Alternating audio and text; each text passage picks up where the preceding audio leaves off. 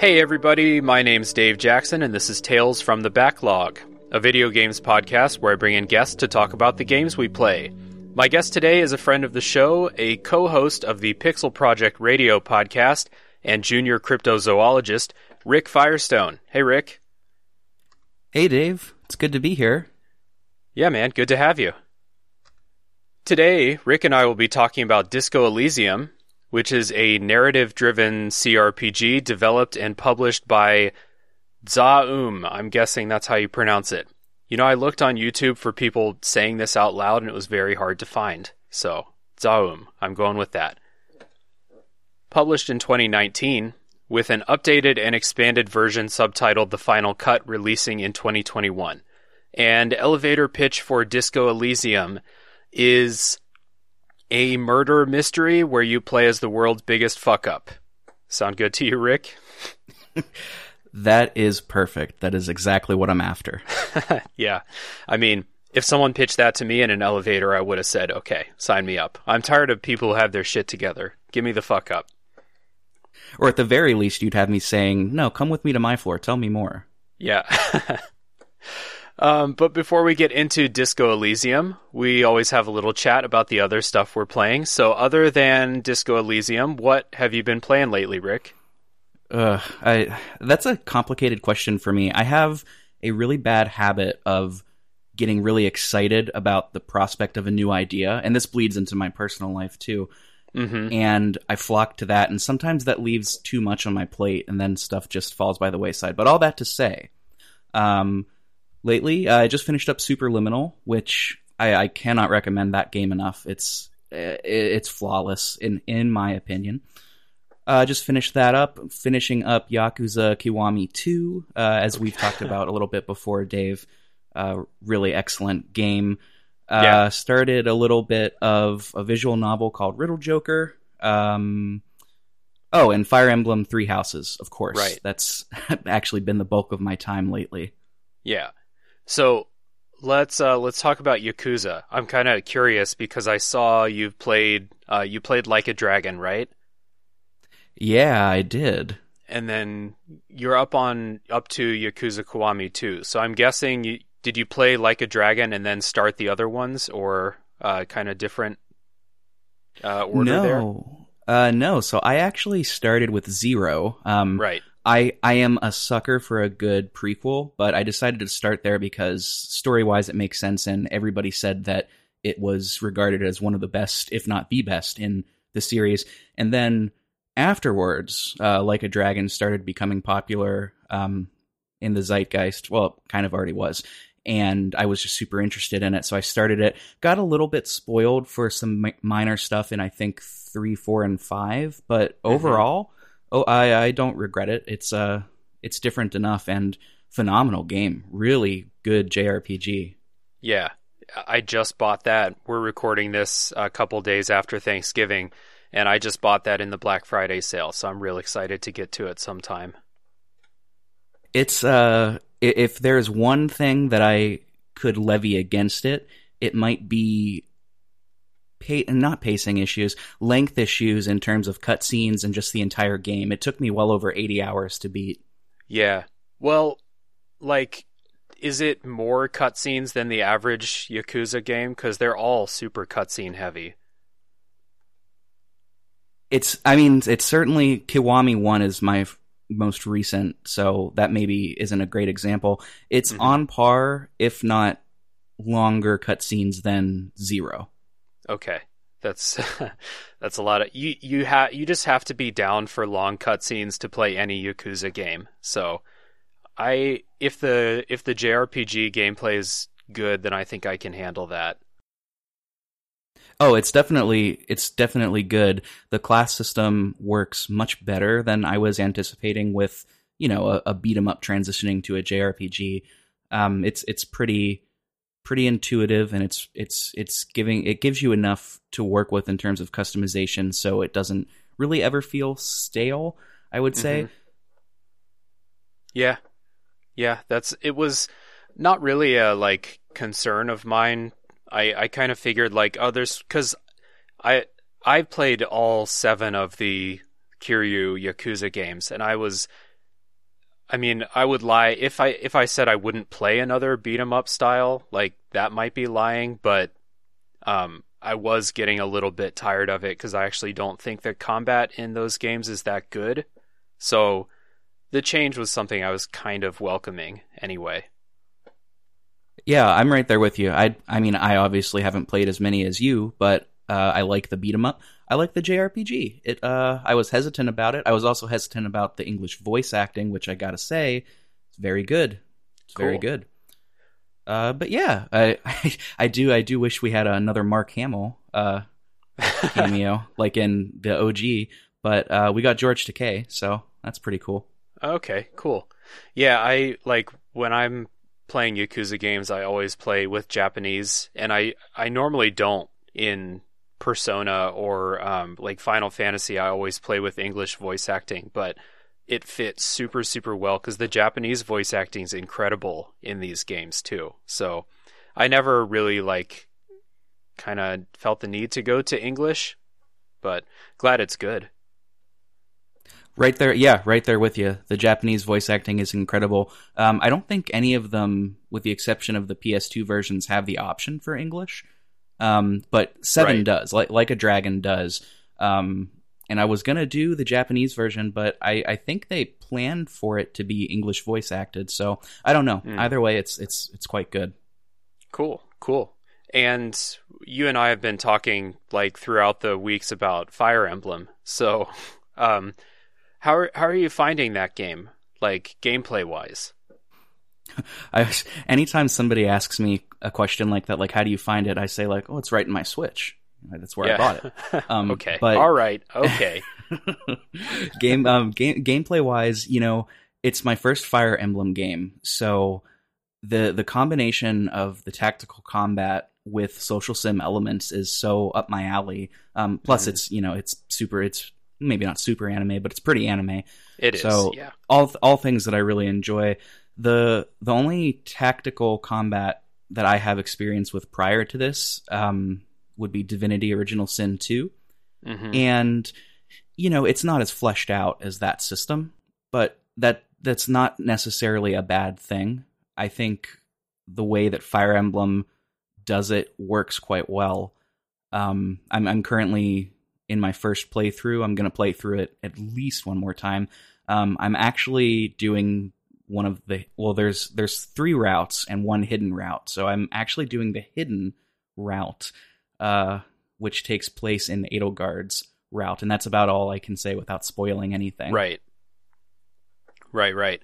Yeah, I've kind of like, I don't know. Sometimes I th- I think like the Fire Emblem combat is kind of, I don't kind of been outpaced by some more recent like turn-based games because Fire Three Houses kind of shook up the Fire Emblem formula a little bit with uh, getting rid of the weapon triangle, which I think is terrible. So I mean, it's good they got rid of it. The weapon triangle sucks, uh, but it's still like you compared it to Divinity Original Sin 2, which I I just think is an incredible turn-based system um, in comparison to Fire Emblem. But uh, Fire Emblem is different. It's going for a different thing. Um, I enjoyed it. I've played through the whole game twice, so I obviously enjoy it a little bit.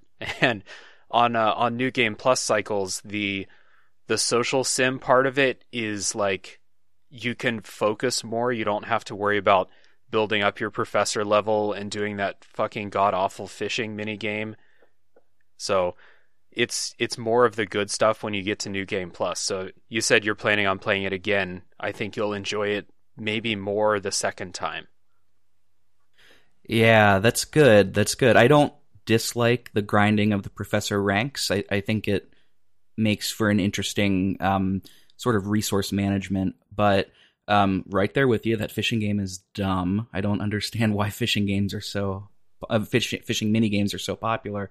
Yeah. Um, so it'll be fine to not play that anymore. But yeah, yeah, I think I'm gonna go with Dimitri's route on my uh, new game plus. Yeah, that's a good one. And yeah, like the grinding up the professor levels, the the fishing one is free. It doesn't cost you any of your like your time resource. So that's why like you're kind of encouraged to just do a ton of fishing the first time. And then the second time, you don't have to worry about that. You can like you can you get this resource at the end of the game that you can spend to buy your professor level back. And if you want, you can just max it out right at the beginning.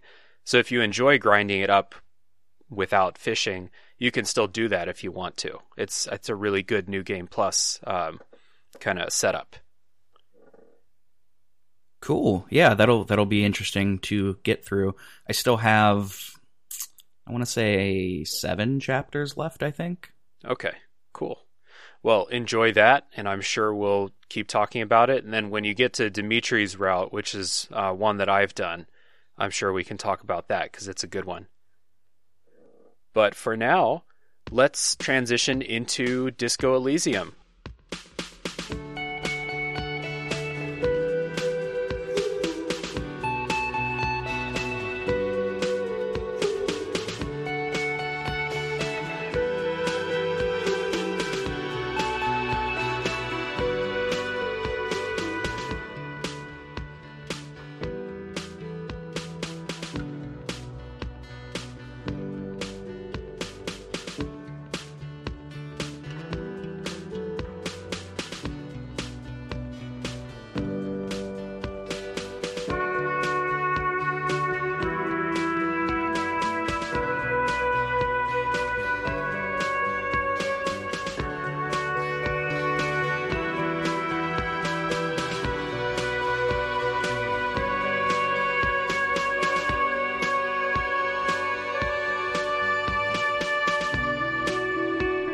Always start with our histories with the game and kind of what brought us to Disco Elysium and kind of where did we play it? How long does it take to get through?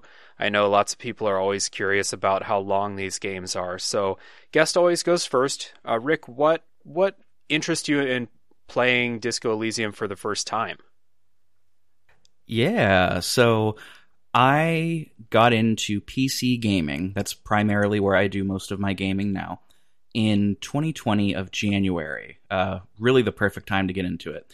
And I did so by buying a gaming laptop because up until then, all I had was like this old shitty laptop that could like maybe do Rocket League on the lowest possible settings and Skyrim, but that's about it. Um, so I was looking through Steam for something to play, and Disco Elysium came up on my Discover queue. I had never heard about it before, so all I did was I googled Disco Elysium reviews to see like how it was generally favored, and of course it was favored really well. Uh, so I went in blind and did not know what to expect for a lot of it, but uh, there were two scenes yeah, two or three scenes that hooked me throughout to uh, provoke me to keep going, and we could talk about that maybe as we go through the story. But yeah, I essentially uh, came in blind, and what a serendipitous thing because this game is far and away my favorite game of all time. Yeah, yeah, it's it's definitely had that effect on a lot of people. Where like I was kind of the same way. This was one of the first games that I played on PC because I always like I have a terrible uh, you know budget laptop and I had just always thought like oh games that are PC only guess I'm not going to play that. But um, if you remember Disco Elysium put out this uh, this update. They called it the working class update which lowered the system requirements like way way down. Like we're talking i think they said like if you have a laptop made in the last 10 years you can play disco elysium now. And so it run it even ran on my laptop which is restricted to things from 2005 and before basically. So or like in, like super indie games. So i was able to play it too.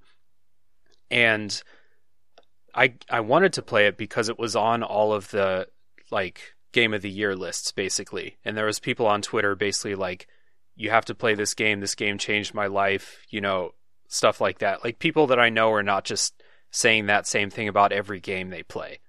So uh, when that working class update came out i um, went ahead and bought it and the textures were super muddy and the game hitched and froze all the time and like this is my computer's fault not the game's fault and like I remember when I booted the game up, I had to like let my computer sit for like 10 minutes.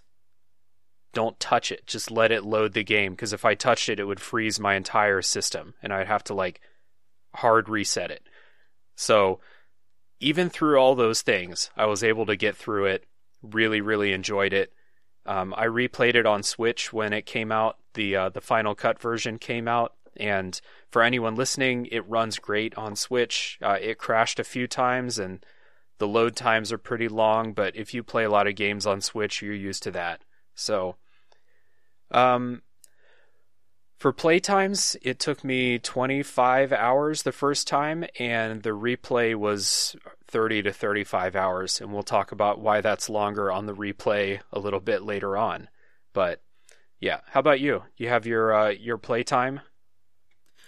You know, I it, it's muddied in my Steam because I I started it one and a half times before I actually decided to finish it but mm-hmm. I think I think 25 to 30 for my first playthrough sounds about right.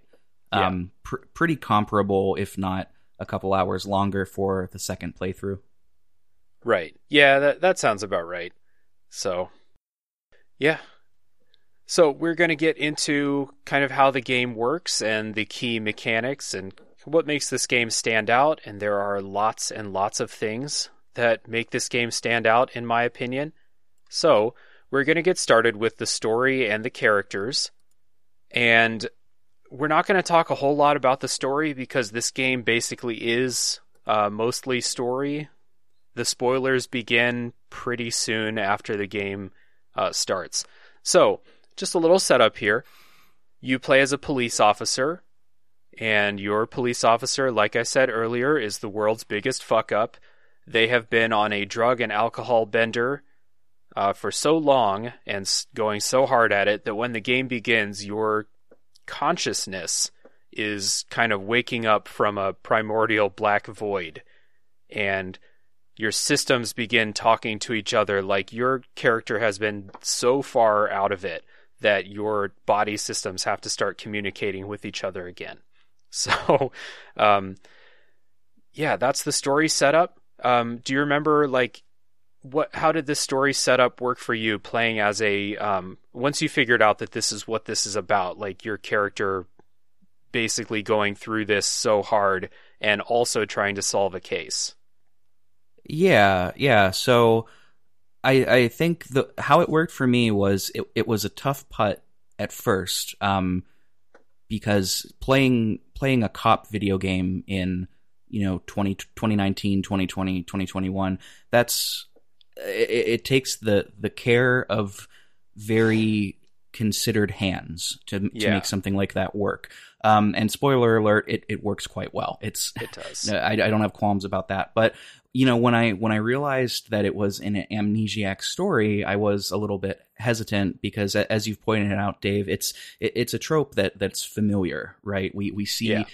Amnesia used as a vehicle all the time for specifically um, something that I find to be heinous in games uh, info dumps.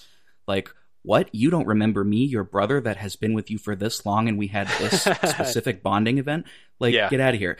Luckily, that this game doesn't do that. Um, it handles the amnesia in, I, I think, ways that are more well considered and mature. Although there mm-hmm. are, uh, or I should say, there is a bit of um, proper noun soup i think is the word uh, the phrase that you use dave um, yeah. throughout throughout the whole uh, regaining your memories process. Yeah. The the amnesia thing works for me too. So so basically your your character has like the world's worst hangover and can't remember anything at the beginning.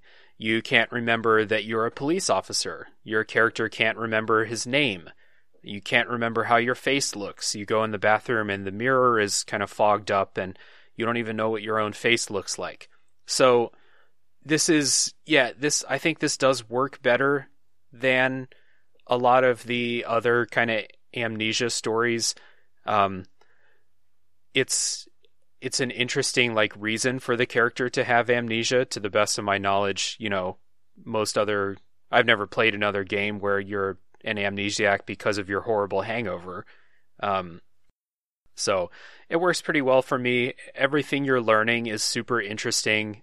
This is why people do amnesiac characters to teach you about the world and stuff like that without telling your character something that they already know. When you're playing this game, your character doesn't know anything. So you, these are your dialogue options to ask about things that are as simple as money all the way up to like the politics in the uh, in the game itself or in the game world. And it makes for an interesting uh, role playing element too, because you are quite literally, in some aspects, playing a blank slate. Like, th- yes, there are hard facts about who you were and how you got to where you currently are, but a big theme of this game is the the notion of progressing from the weight of the past and those in- implications. So, as a role playing experience, it, it's handled great. Uh, there's yeah. so many different ways you can approach playing your main character, uh, Raphael Ambrosius Costeau. so many ways you can you can be anything from a bleeding heart uh, ultra liberal to uh, a horrible racist fascist and and everything in between. Yeah, and the game kind of supports you building the character the way you want. It supports you. Um, well, we said you've been on a long bender, and with that comes all kinds of uh, horrible decisions and um, making life miserable for the people around you. So the game supports you going on a kind of redemption track. The game supports you uh, doing drugs and drinking the whole time and being an asshole to everybody. It supports the the way you want to continue this character's life or turn it around if you want to. It supports all of that. At the beginning, your character because of this like drug and alcohol bender is in such a horrible state that um, this is just one thing I do want to tell people before you start. You can die at the beginning of the game in several different ways that are very funny. Um, the one I think that's most famous is when you wake up, you have a necktie hanging from your ceiling fan, and you have to do a skill check to get the tie down. And if you fail the check, you can just straight up die from the exertion of trying to get a tie from a ceiling fan. So this is just kind of setting the stage for how like precarious your character's health situation is at the beginning of the game. Yeah, that was my first uh in-game death was turning on the lights and having a heart attack because I was so hungover. Yeah, it's it's at the same. T- it, I mean, it's frustrating if you die and you have to go back to the character creation screen. So if you're gonna play, like, save the game as soon as you wake up. That's a, a little advice for you. But it is hilarious that the, that you can die by turning on the lights or by reaching for a uh, you know, your tie from the ceiling fan, or any of the other ways that you can die in this game. They're all usually really funny. So, as you get the story started, and this is the last thing we're going to talk about before uh, we cut story talk off for spoilers, you are joined by your partner, Lieutenant Kim Kitsuragi, and you two are tasked with solving the murder of a person whose body is hanging from a tree behind the hotel that you're staying in. And that's the story setup, but I do want to talk about Kim for a second before we get into spoiler time because people listening need to know that like no hyperbole here. I think kim kitsuragi is one of the best video game like characters of all time and certainly one of the best like companion characters of all time. He is just fantastic. Yeah he's a good good boy um, he is written so nuanced and so well insofar as, you know, he politically would be a centrist in that universe. And that's where the claws in this game come out, really. They they they lampoon the centrists more than anything. But yeah. he's he's written in such a well considered and nuanced way um, that it's never they they they never outright go and attack his integrity or his character. It's more so he has lived a nuanced life and that has shaped his worldview and he just he wants to do his job. Like he's there to do his job. He wants to do do right by it and do right by you. Um and yeah he's just a compassionate guy. I i love kim. Yeah.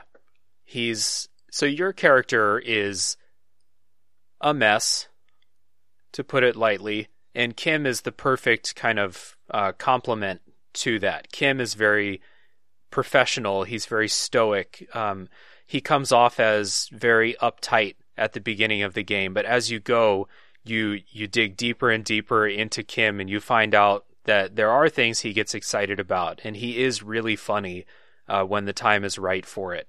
And it's just, it, it's to the point where like if I ever talk to somebody who played Disco Elysium, they're like, I didn't care for Kim. I'm like, uh, I, I don't know. I can't talk video games with you anymore. I can't talk about much. We can talk about sports, I guess.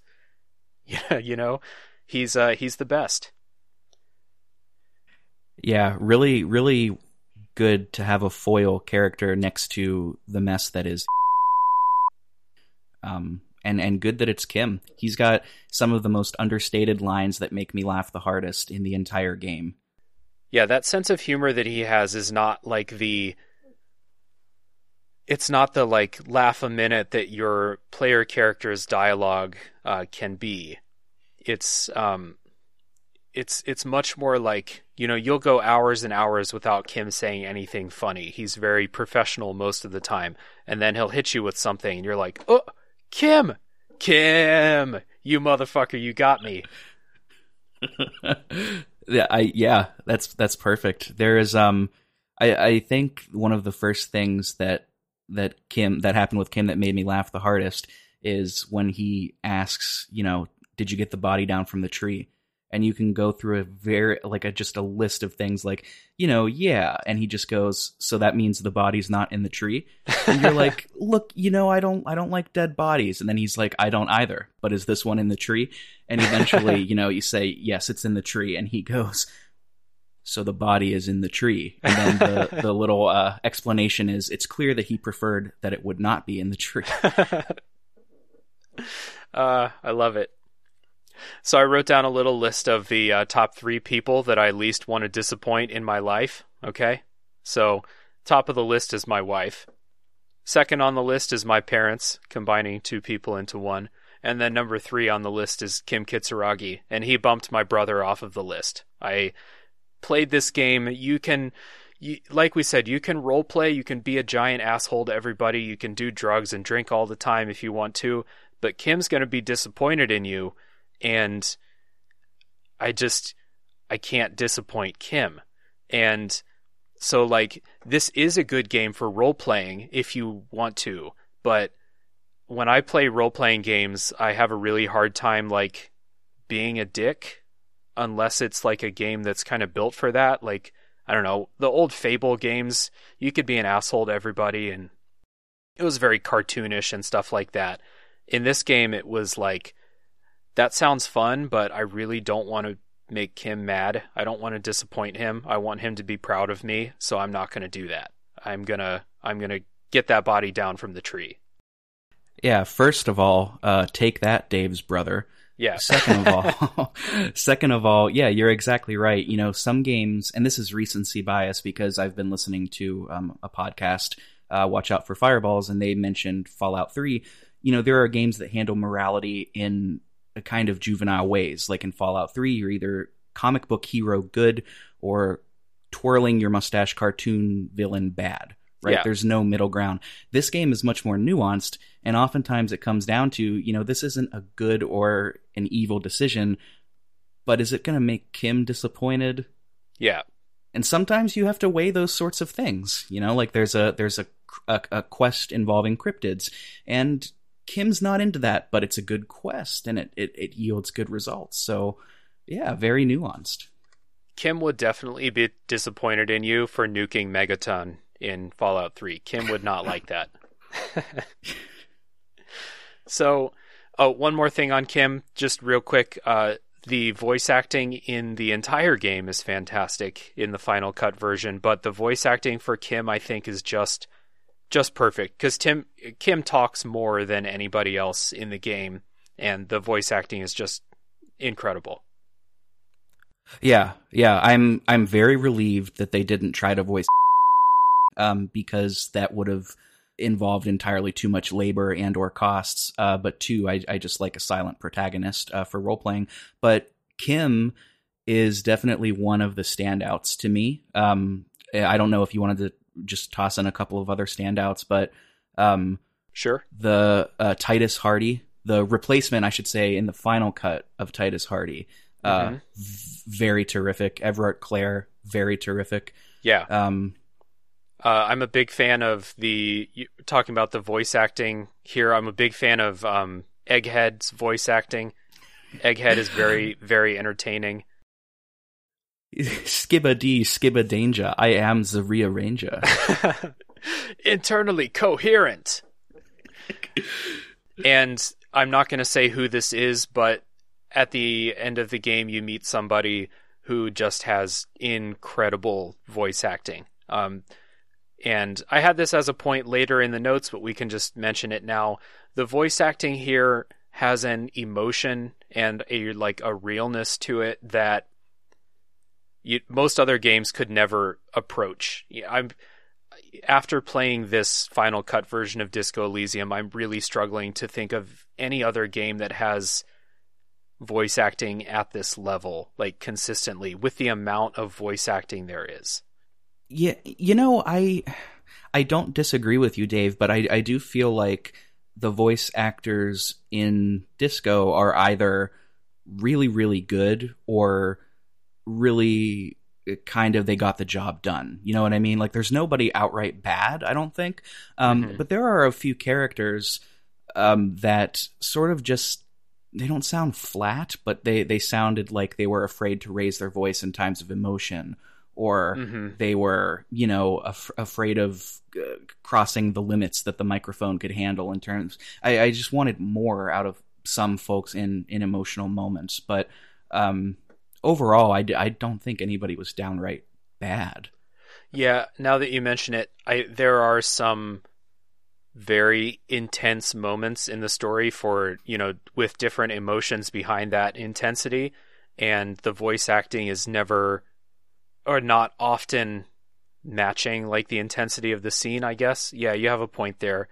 Um, but the the quality of the like the voices themselves and uh, most of the time in the game, you're just in regular conversations. People are not uh, screaming or anything like that, and those conversations are uniformly excellent. And since we're on the subject of voice acting, I do want to mention the narrator uh, who narrates all of your skills. Uh, we'll talk about the skills later, but that's a, a big task for one person, and also narrates your interactions with objects around the world or just thoughts that you have. And this, uh, I think I saw this guy took like eight months to record all of his voice lines. And I mean, his voice is great, but the the acting in it is really really good all of your skills have like little subtle differences in there um not super different not maybe not as different as i would have liked but i don't know if asking one person to do 25 distinct voices uh, would be too much. So uh, his name is Lenval Brown, and he voiced over 1.2 million words uh, according to the lead writer for the game, and he did a fantastic job, the narrator. Yeah, S- simply incredible. So we kind of got sidetracked on the story, but we kind of we did set it up. We have our main character whose name uh, we have been bleeping out because it's a spoiler, and then uh, we have Kim, and you're set off to solve this mystery. So, without any spoilers, Rick, what are your overall thoughts on uh, the story itself? What a loaded question. Um,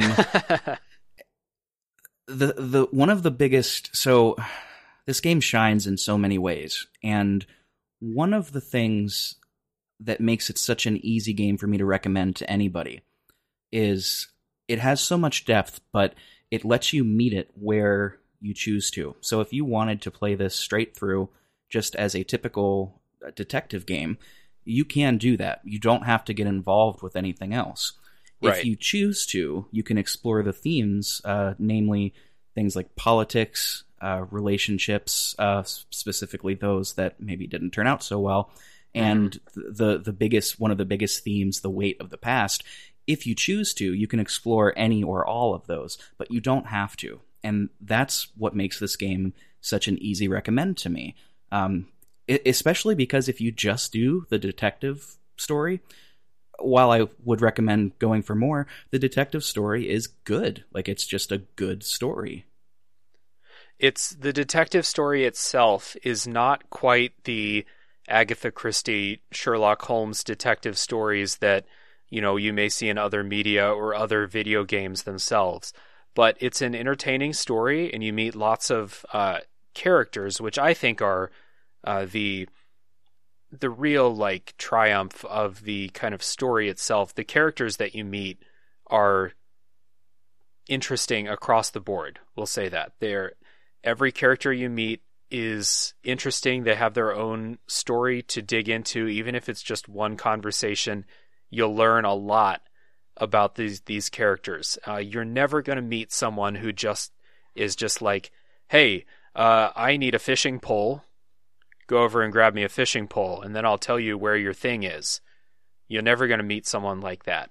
So those come together to like kind of build up this detective story, which is pretty good, but we'll talk about in the spoiler section. I don't think it's like it's definitely not the best detective story, but overall this game's story, like all the parts together, is one of the best uh, game stories I've ever uh, played.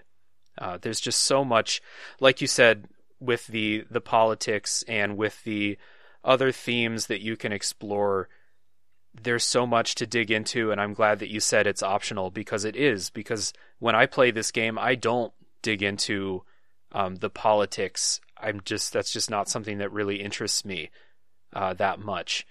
I am interested in how politics play into the story of this world, and they do that really well. But kind of the political commentary that this game does uh, is not something that interests me, and that's not the game's fault. That's just my own personal interest.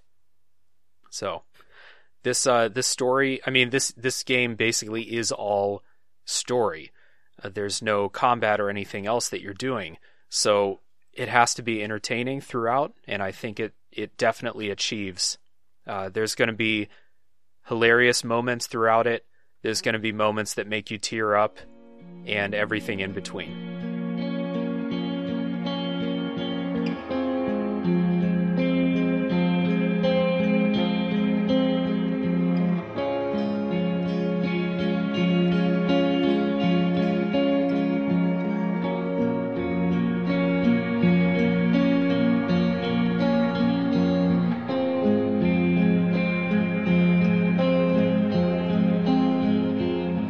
So we finished talking about the story, and we should kind of transition into what makes that story um, entertaining all the way through, and that is talking about the writing.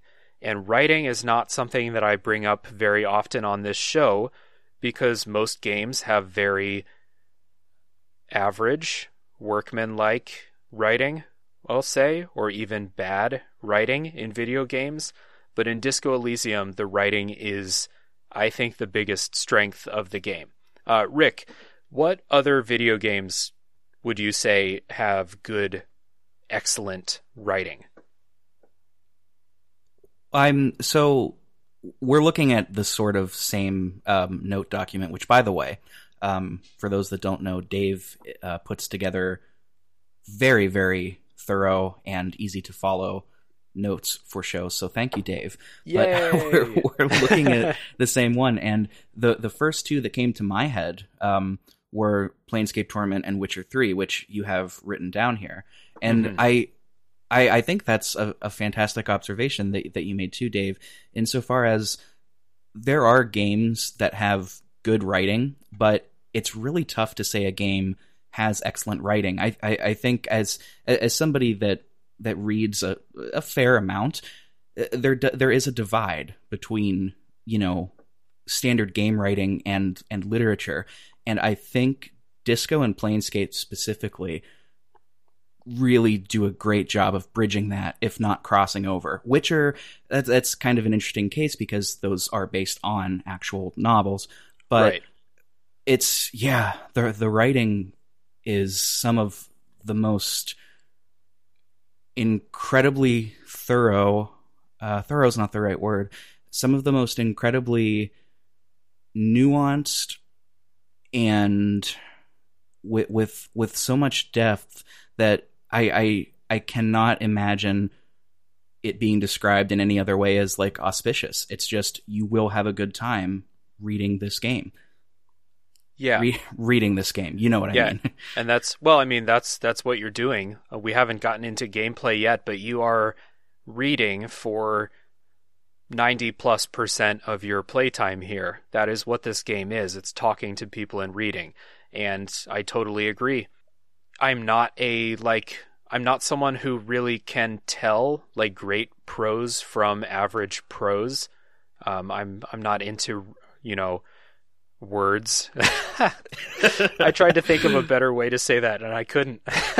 I'm not into uh, I'm not, I don't get that deep when I read. It's either it's usually it's either entertaining or uh, you know it's like Final Fantasy writing or something like that, which gets the job done in Final Fantasy, but no one's going to say those games have amazing writing. Well, Disco Elysium is like it is incredible. Like I said earlier, the characters are all so well described, even in one conversation. Um, even the minor characters, like I said, you're never going to talk to somebody that just says, like, you know, hey, sun's out today, and then that's the end of their dialogue. There's never anything like that. And so the descriptions of the things in the world, the descriptions of the emotions that your character's feeling, all the things that your skills say, um, the even like the kind of textbook noun soup that we talked about earlier, that's really well written and most of it's in an entertaining way. And I just think that yeah, it's I know I have talked to some people who like who are very much into literature and they they found this prose to be not very like not their style. And like I understand that, but if you're comparing this to basically any other video game you've played except for maybe like we said Planescape Torment and what The Witcher does and I would throw the Fallout games in there too for at least having entertaining and like thought provoking sometimes dialogue. Um, this this is standout. It's it's top of the mountain in my opinion. The writing.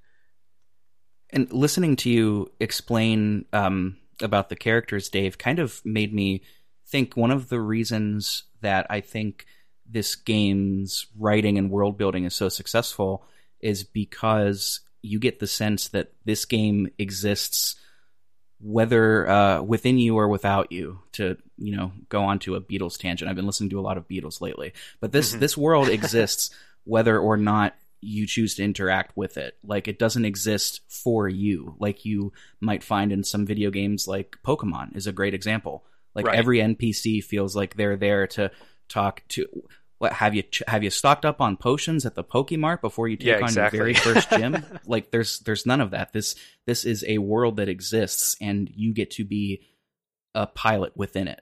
And that's fantastic. Yeah, hundred percent. You definitely. We'll talk about this later, but you definitely get the feeling like uh, this. This is not your story to save the world.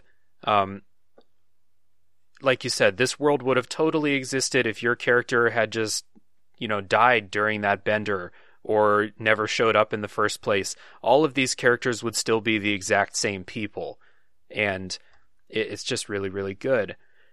And this game is really funny and when I I don't know I when I hear people describe video games as funny I like I cringe on the inside because I know what that means for a lot of video games trying really hard uh kind of putting too much like internet humor into games is very it's a huge turnoff for me.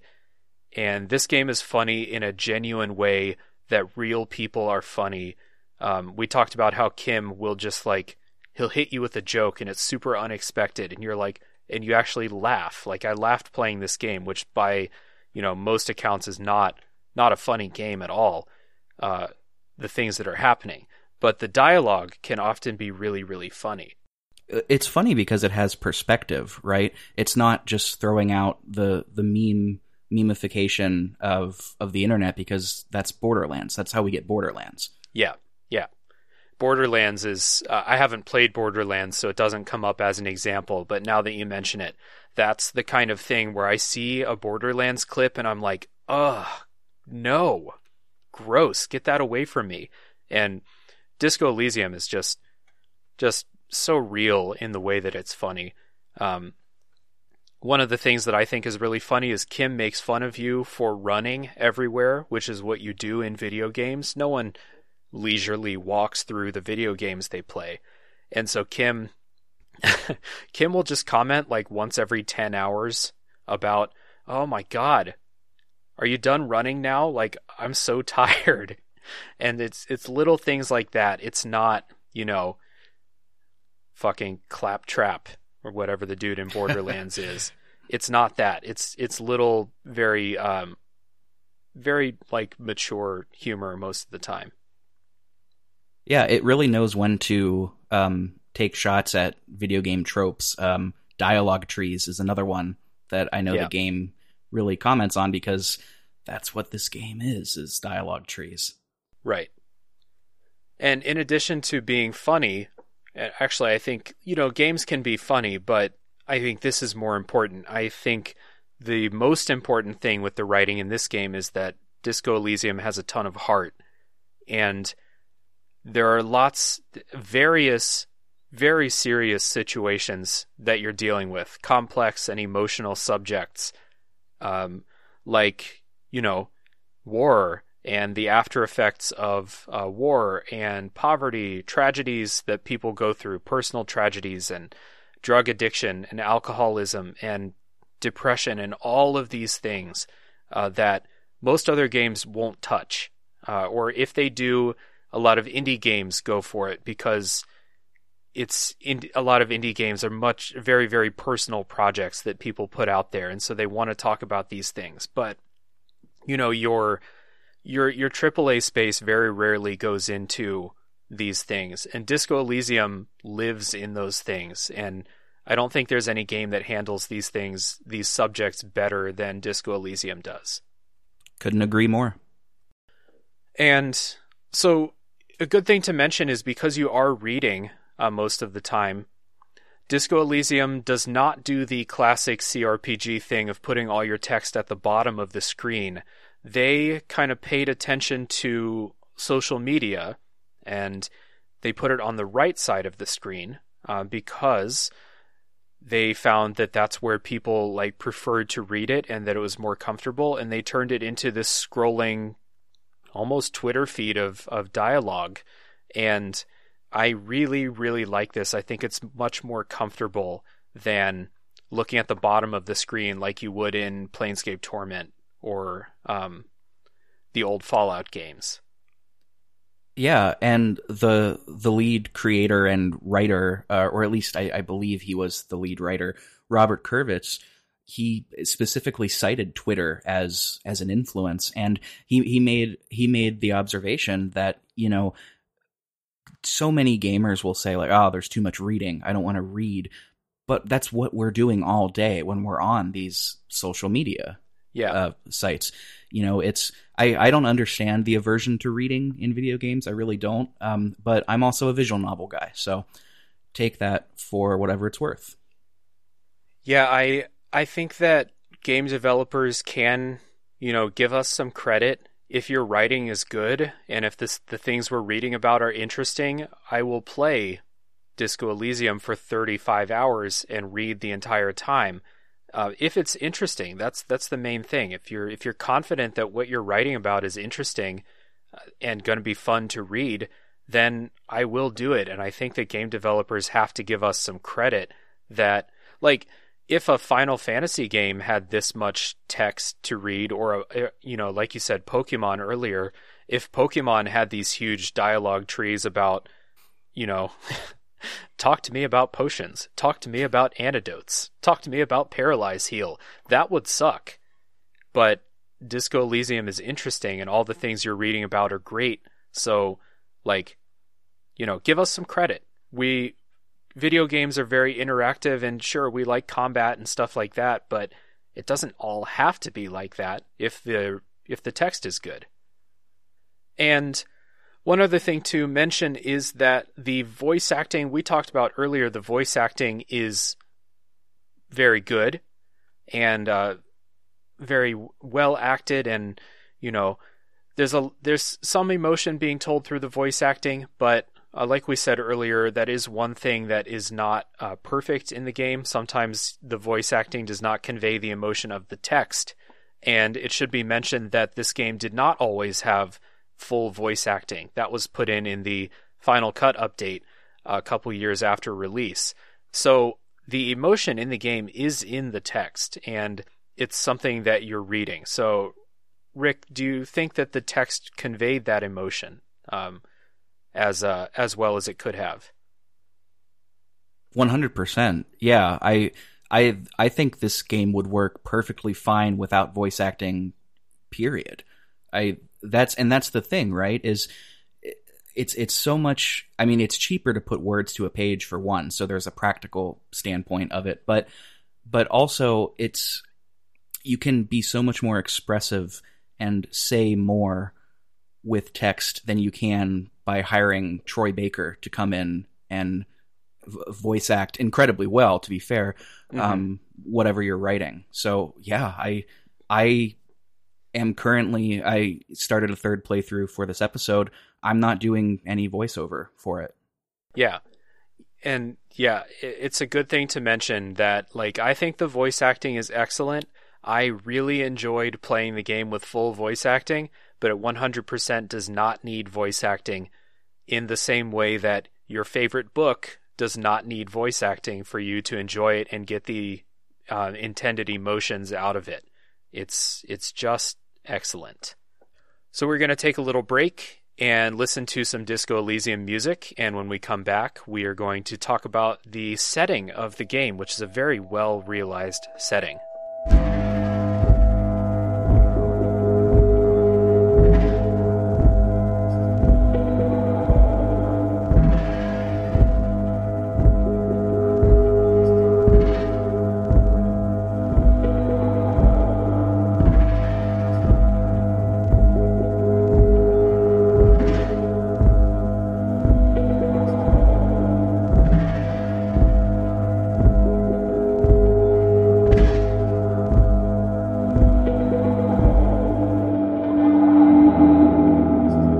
And we're back, and it's time to talk about the setting. So, this game is set in the realist fantasy world of Elysium, Disco Elysium, and this kind of gets into my only real criticism of the game is that if you wish to understand this setting and understand all of the things that go into making these characters the way that they are, there is a ton of proper nouns that you have to learn and you have to remember what the names of these countries are. So Elysium is a uh, a world. It's made up of land masses known as isolas, and they're separated by this thing called the Pale. Uh, the Pale is a mysterious kind of connective tissue of the world, and it's it's kind of a mystery in the game what the pale is until later in the game, so I'm actually going to hold off on saying what it is. Um, but it's it's a very interesting concept, um, and you will meet people who have had lots of exposure to the pale, and you will see uh, what what it kind of does to them. So it's it's this interesting world where the countries are very much separated from each other by something more dangerous than the oceans, um, we'll say. And so the nations in the game, and I didn't write the names of the the nations down because again, it's a lot of proper nouns. If you're interested, play the game. They will explain it to you. Uh, but it's interesting how the nations are kind of divided by ideologies. Uh, well, not unlike our own real world. So the four main ideologies in the game are fascism, communism, moralism, and ultra liberalism. And you will meet people from all of them uh, throughout the game and kind of get a feel for what um, I don't know what they want in life or their beliefs. You can talk to them about all of these. Remember, your character is an amnesiac; he doesn't know anything, so you have free reign to ask everybody about everything, and you can learn as much as you want about these. An interesting thing about the game is that you can pick an ideology for your character uh, as part of a mechanic we'll talk about later. Rick, which uh, which one did you go for? So my first playthrough, uh, which was pre Final Cut, I you know went full leftist. Mm-hmm. Unsurprisingly, there. The second playthrough that I did Final Cut, um, I went out of my way to do the the hustler, the the ultra liberal, the gotta grind, grind a clock, rise and grind, like that kind of. and and what's what's interesting to me, Dave, I know you mentioned that the political story and the nuances within there are not your not completely your speed. Right. But I, I think this game, and I keep saying this game has perspective, and I think, you know, I take a shot every time you hear me say that, folks, but it's it cannot be more emphasized than the political ideology. The the game's creators are Estonian and they are outspoken communists, which Estonia does not look favorably upon, as far as I know, anyway. Um, but that's not to say that the the claws don't come out as it were with communism either. In in fact, each of these moral ideologies, the four that that that Dave mentioned, they do get criticized in a real way. It's it's not criticizing them on paper. Fascism is bad. It is, but fascism it's not just that simple. It's it's well considered. It's real because these folks have lived through uh, these experiences, certainly more than than I have living in in the US. Right. Yeah, and so like in my playthrough, I can't remember my first time. I actually might not have done one my first time because I'm again, I'm not super interested in this uh, this kind of stuff. My second time, I did the communism um, track. I thought that was interesting because of uh, the developers' like stated, you know, uh, ideology. And this is not a game that's kind to communists. So like if you are kind of like, oh, this is a this is a communist propaganda game, it is not. It definitely not. And so you can and what's interesting is like when you do the communist thing, your character gets this idea that lots of like I feel like lots of young people have at some point where they're like communism's communism's the way to go. Like let's do it. That sounds good. And then like you just get like you just get ground down and realize that no, communism's not this like perfect system that just hasn't been achieved in perfection yet, you know.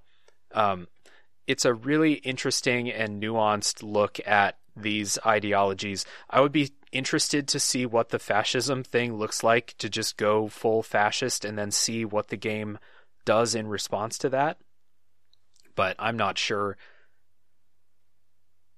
So yeah, I, I tried that a little bit on um on a playthrough before the final cut.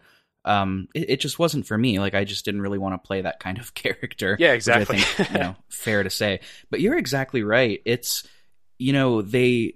I think when you complete the communism thought, um, you get a text. Well, you you get a text box when you complete any thought but um, the communism one, the biggest communism builder, it you get text saying things like you feel like Kras Mazov, who is that world's Karl Marx, has personally betrayed you, and things like you know you don't feel like the system has benefited you at all, but it you feel like you have a uh, what is it a university degree in truth yeah. from it. And it's like they're they are outspoken communists, the creators of the game, but they're not so uh, narrow sighted to not take shots at online leftists, which you know we yeah. see a lot of these days.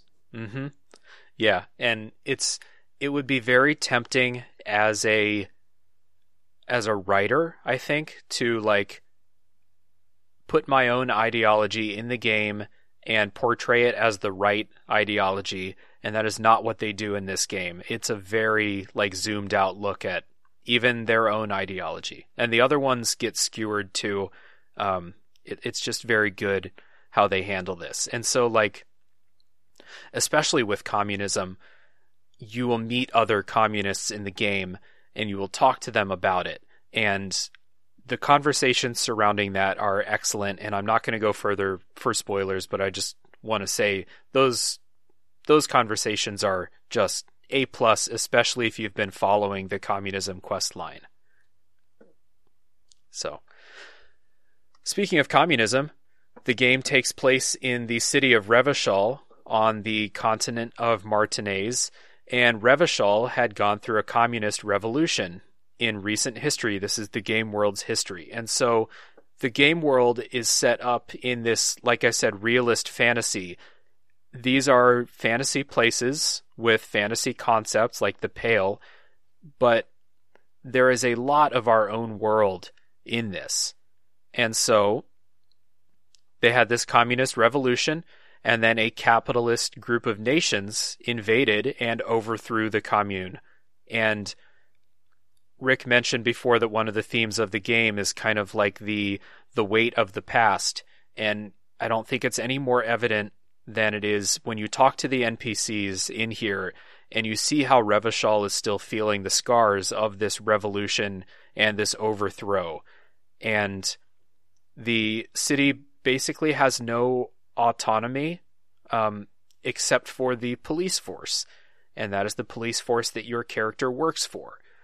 But uh, because it's kind of a it, it's it's called the RCM, and the M stands for militia. This is not like the you know the government police or something like that. It's you don't have a ton of like outright authority here, and so it it kind of gives this feeling like this this country, the city had their government overthrown. They really have no autonomy. Everyone has just been beaten down by what has happened here. I think uh in like this setting is it's just very well realized. I really enjoyed it. And you know, it's it's interesting too, Dave. And you can cut. I don't think this is a spoiler, but you can cut it if if it is. Mm-hmm. Um, you learn later in the game that the RCM, the Revachol Citizens Militia, was a sort of outgrowth from these uh, these revolutionaries that tried to lead the failed uh, communard, as it's called in the game, revolution. And that is a small reason why the RCM don't have a ton of power in Revachol is that history is still there. So that feeds off of, like you said, the the weight of the past and progressing forward with that. So it's you know it's another one of those things. It's you can ignore the politics as hard as you would like to, but it is pretty ingrained within the story. It is. And when I say you can ignore the politics, like you can you can kind of ignore the history too, but what you can't ignore is like the emotional effects that all of this has had on the NPCs that you talk to. Like aside from one person that we'll talk about in the spoiler section, no one is having a good time in this place. Um, as a pretty much as a direct result of uh, these, well, this revolution and then the invasion that came after that. So like like I said earlier, we talked about proper noun soup, and I do get lost in that sometimes when I play this game. And the only reason I'm as comfortable talking about this now as I am is because I played the game twice and then read on you know wikis and watched YouTube videos about uh, all of these details here.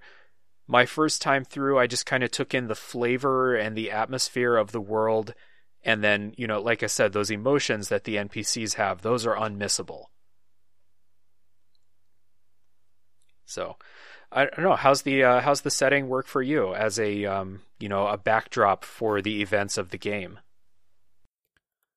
I I think it's terrific. It's you know it's this city that has undergone such a transformation, not in the way that they were hoping with that yeah. revolution. It is it's downtrodden. It is not a place of prosper. It it's it, it I think it works really well with with the themes of you know the protagonist, um, the themes of the politics, the themes of Elysium. I I I struggle to think of a better setting uh, but I'm also not super creative, so who knows? yeah, it, it's it's definitely an interesting setting, and especially for there there are a lot of fantasy games that go for this like realist fantasy, and you know, it, this is not just like our world with dragons, you know. Uh, which you know that's like that's basically like the Shadowrun setting, and the Shadowrun setting is fantastic, but this world definitely has a lot more kind of realism, and I, I would bet that it's based on you know Estonian history and things that the the developers grew up with, you know, being an Eastern European country. Um, not not to say that Estonia is this impoverished wasteland uh, like you know Revachol uh, is turning into, but there's got to be some some real world history that's bleeding into it. Yeah, I'm not confident enough to speak on that, but I'm in, I'm inclined to agree with you. It's it's got to be there. Yeah, and it should be noted that there are other the other countries in the game or the other land masses are based on real world uh, places. However, I am not. I was not able to draw exact comparisons um, to to those myself, so I can't speak on those. But I do know they make connections. Uh, other people have made those connections before. Um, yeah. so we're going to take a little short break. We're going to listen to some more music, and when we come back, we'll talk about the gameplay.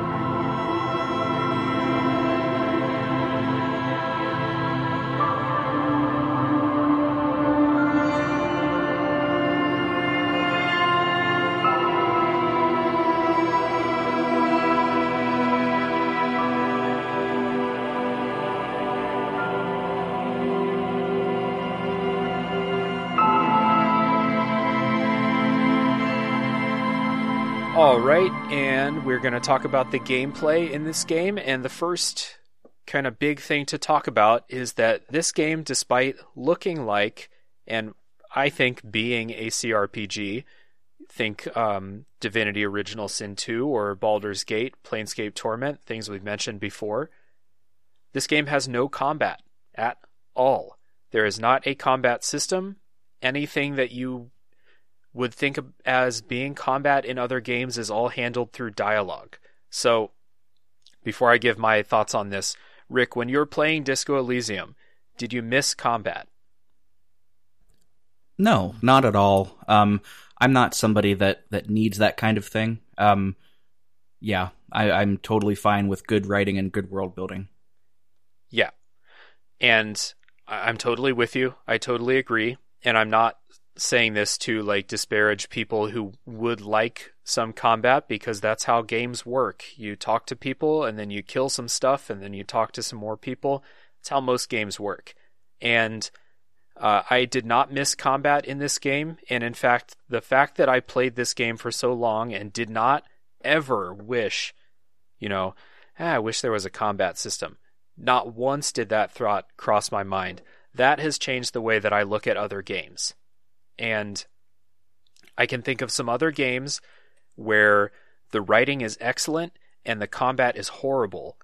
And I if I play those games now after playing Disco Elysium, I just think like man, it would be nice to just get rid of this combat and do a Disco Elysium thing. And Planescape Torment is top of the list. I think the combat in Planescape is horrible, but I I love talking to people in that game and reading and if I could just do it all in like dialogue boss battles, that would be fantastic.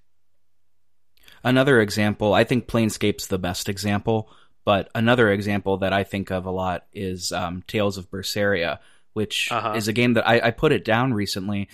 I, I love everything about it, but playing the actual game with the combat sucks so much. And yeah. you know, I think that if they would have put a combat mechanic in Disco, it would have just been awkward. Uh, but there are, I mean, you get to shoot a gun. Uh, you get to do a dragon kick at one point, but it's just like it's Dungeons and Dragons, right? It's a dice roll, and that's right. that's fine. Those mechanics are crunchy enough to me that I'm I'm cool with it. Exactly. Another game I'm I'm thinking of that has entertaining writing and bad combat are the first two Fallout games, and just just my opinion, it's turn based, so it's better than Planescape Torment, but it's one of the worst turn based systems I've ever played. I'd rather it just not be there. Hasn't hasn't aged well. No. so yeah, that's the point. Like Disco Elysium is going to have a lasting impact on people who make games. And so I hope that they take some things from this game. Like, I love the skill system. I hope people take that. Uh, but the thing that I most hope that games take from this is even if you're making a game that traditionally has combat, you don't have to if the rest of the game can carry the weight. And people will love it. Your game will win Game of the Year even without any combat. And I really hope that's like a big part of this game's legacy because you know after playing this game like I said I played I played Planescape Torment right after I played this for the first time and my whole time I was like oh god can't I just do this in dialogue? Why do I have to fight these people? You know it's it's like music in a way. Um, my background is in music um, mm-hmm. for better or for better or for worse. But you know if, if, if if i'm listening to to a string quartet by um, this some new composer like caroline shaw um, it's always a question of does adding something is it in service of the piece? I could add all the fast runs that I want, or I could play all of the cool licks that I want, but is it in service of the piece? Sometimes right. yes, sometimes no. Disco Elysium, another perfect example. Is combat additive? Does it serve the the work? No. No, not at all. There are other things that serve it better.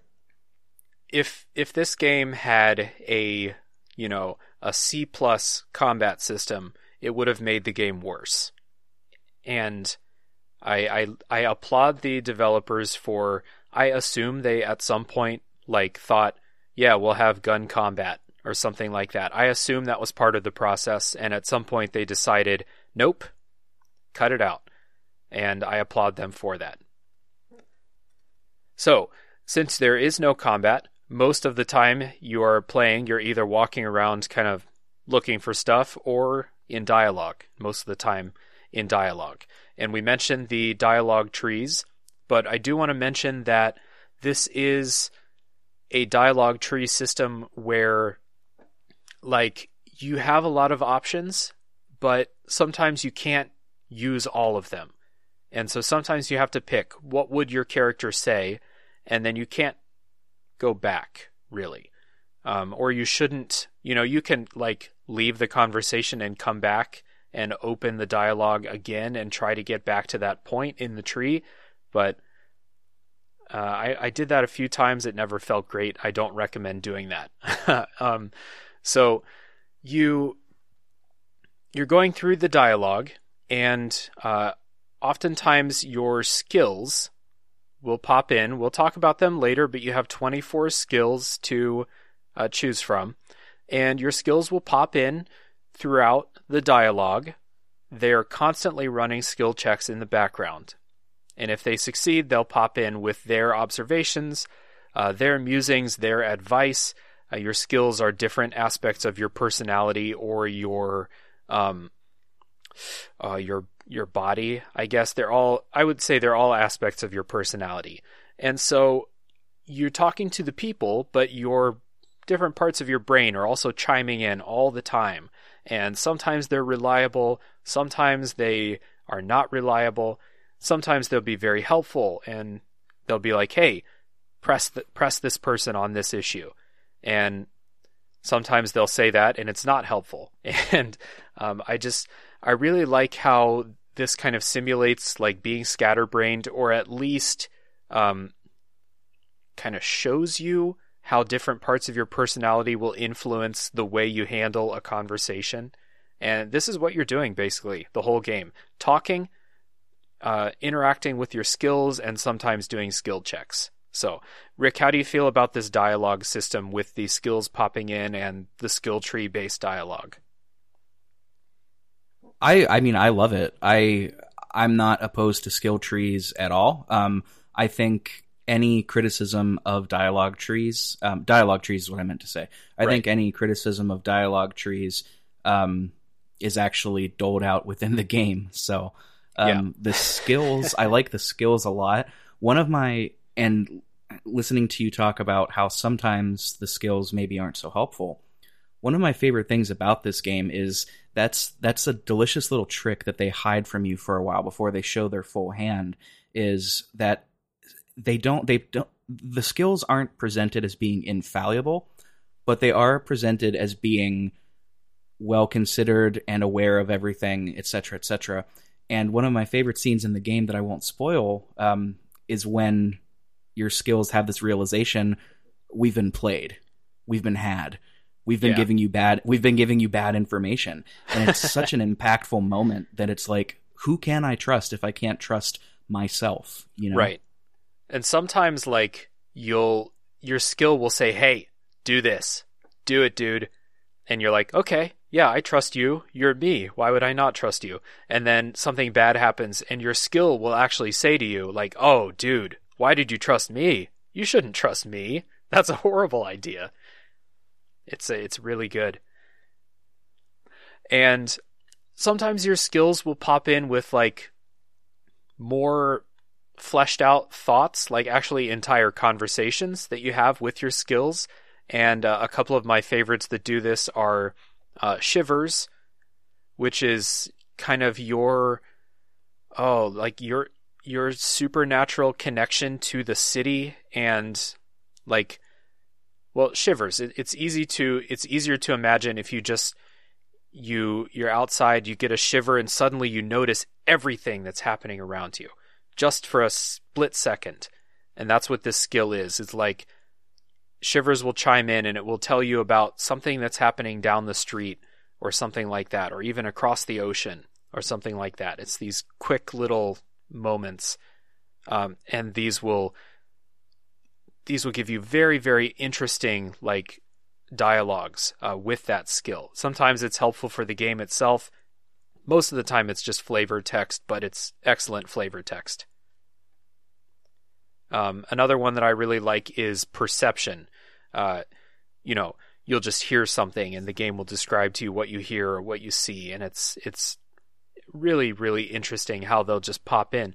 The way that you'll be walking down the street and you'll notice something and you'll have a you know a little inner dialogue about it and then it's gone.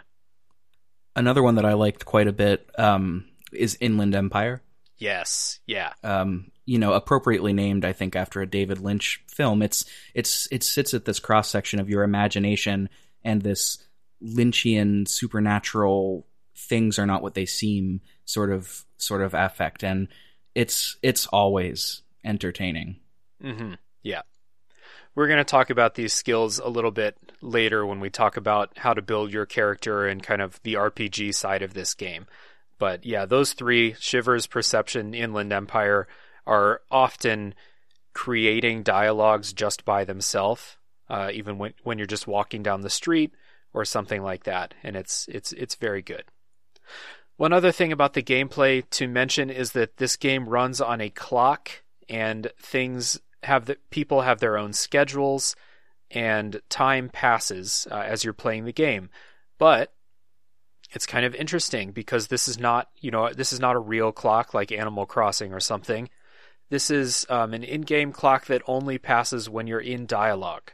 So you can run around on the street for two hours of real time, and time will not pass in the game unless you talk to something or interact with something. Um, yeah.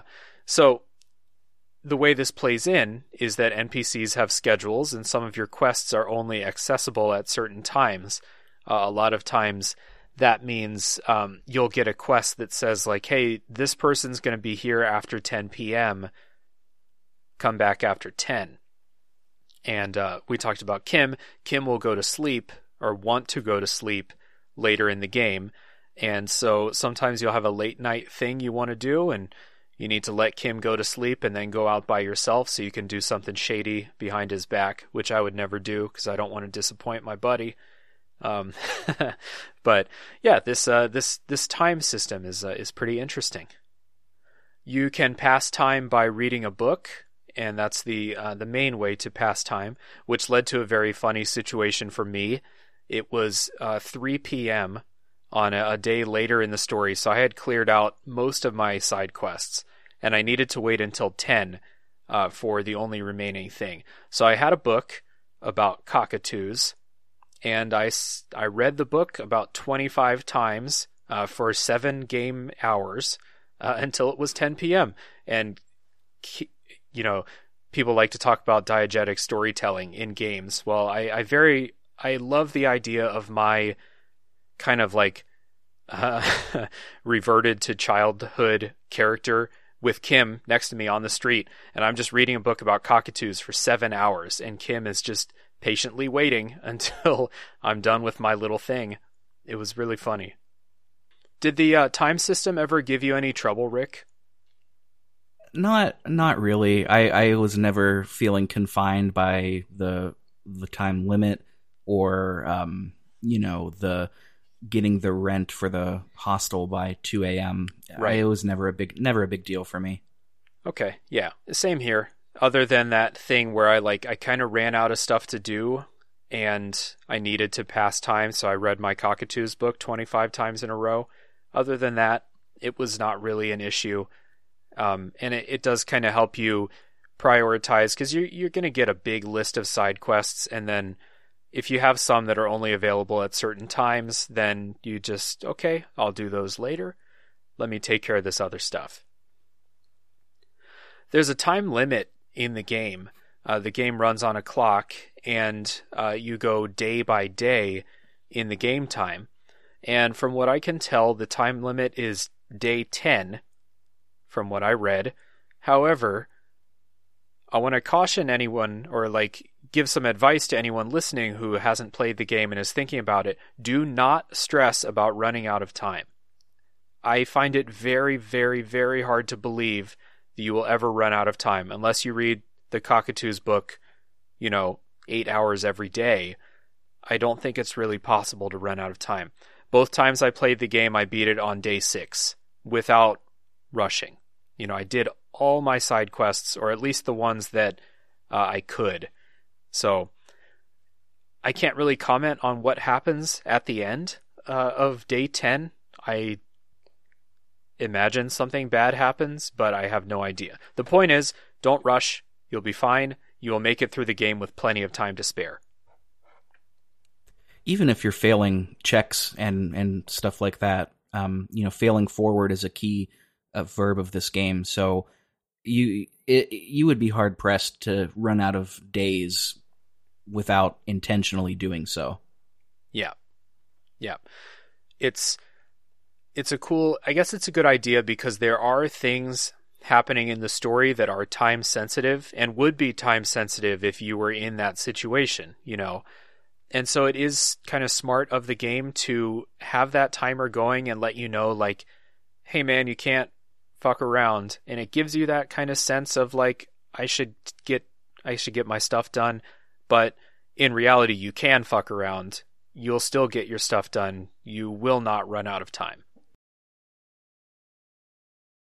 Yeah, that made me think of everybody's favorite uh, buzz phrase, ludonarrative dissonance, which right. in this game, in this in this game, there's not that much of it. It's not, you know, it's not like The Witcher Three, where the Wild Hunt is closing in on Ciri, so we're gonna go play Gwent with everybody within a, a two mile radius.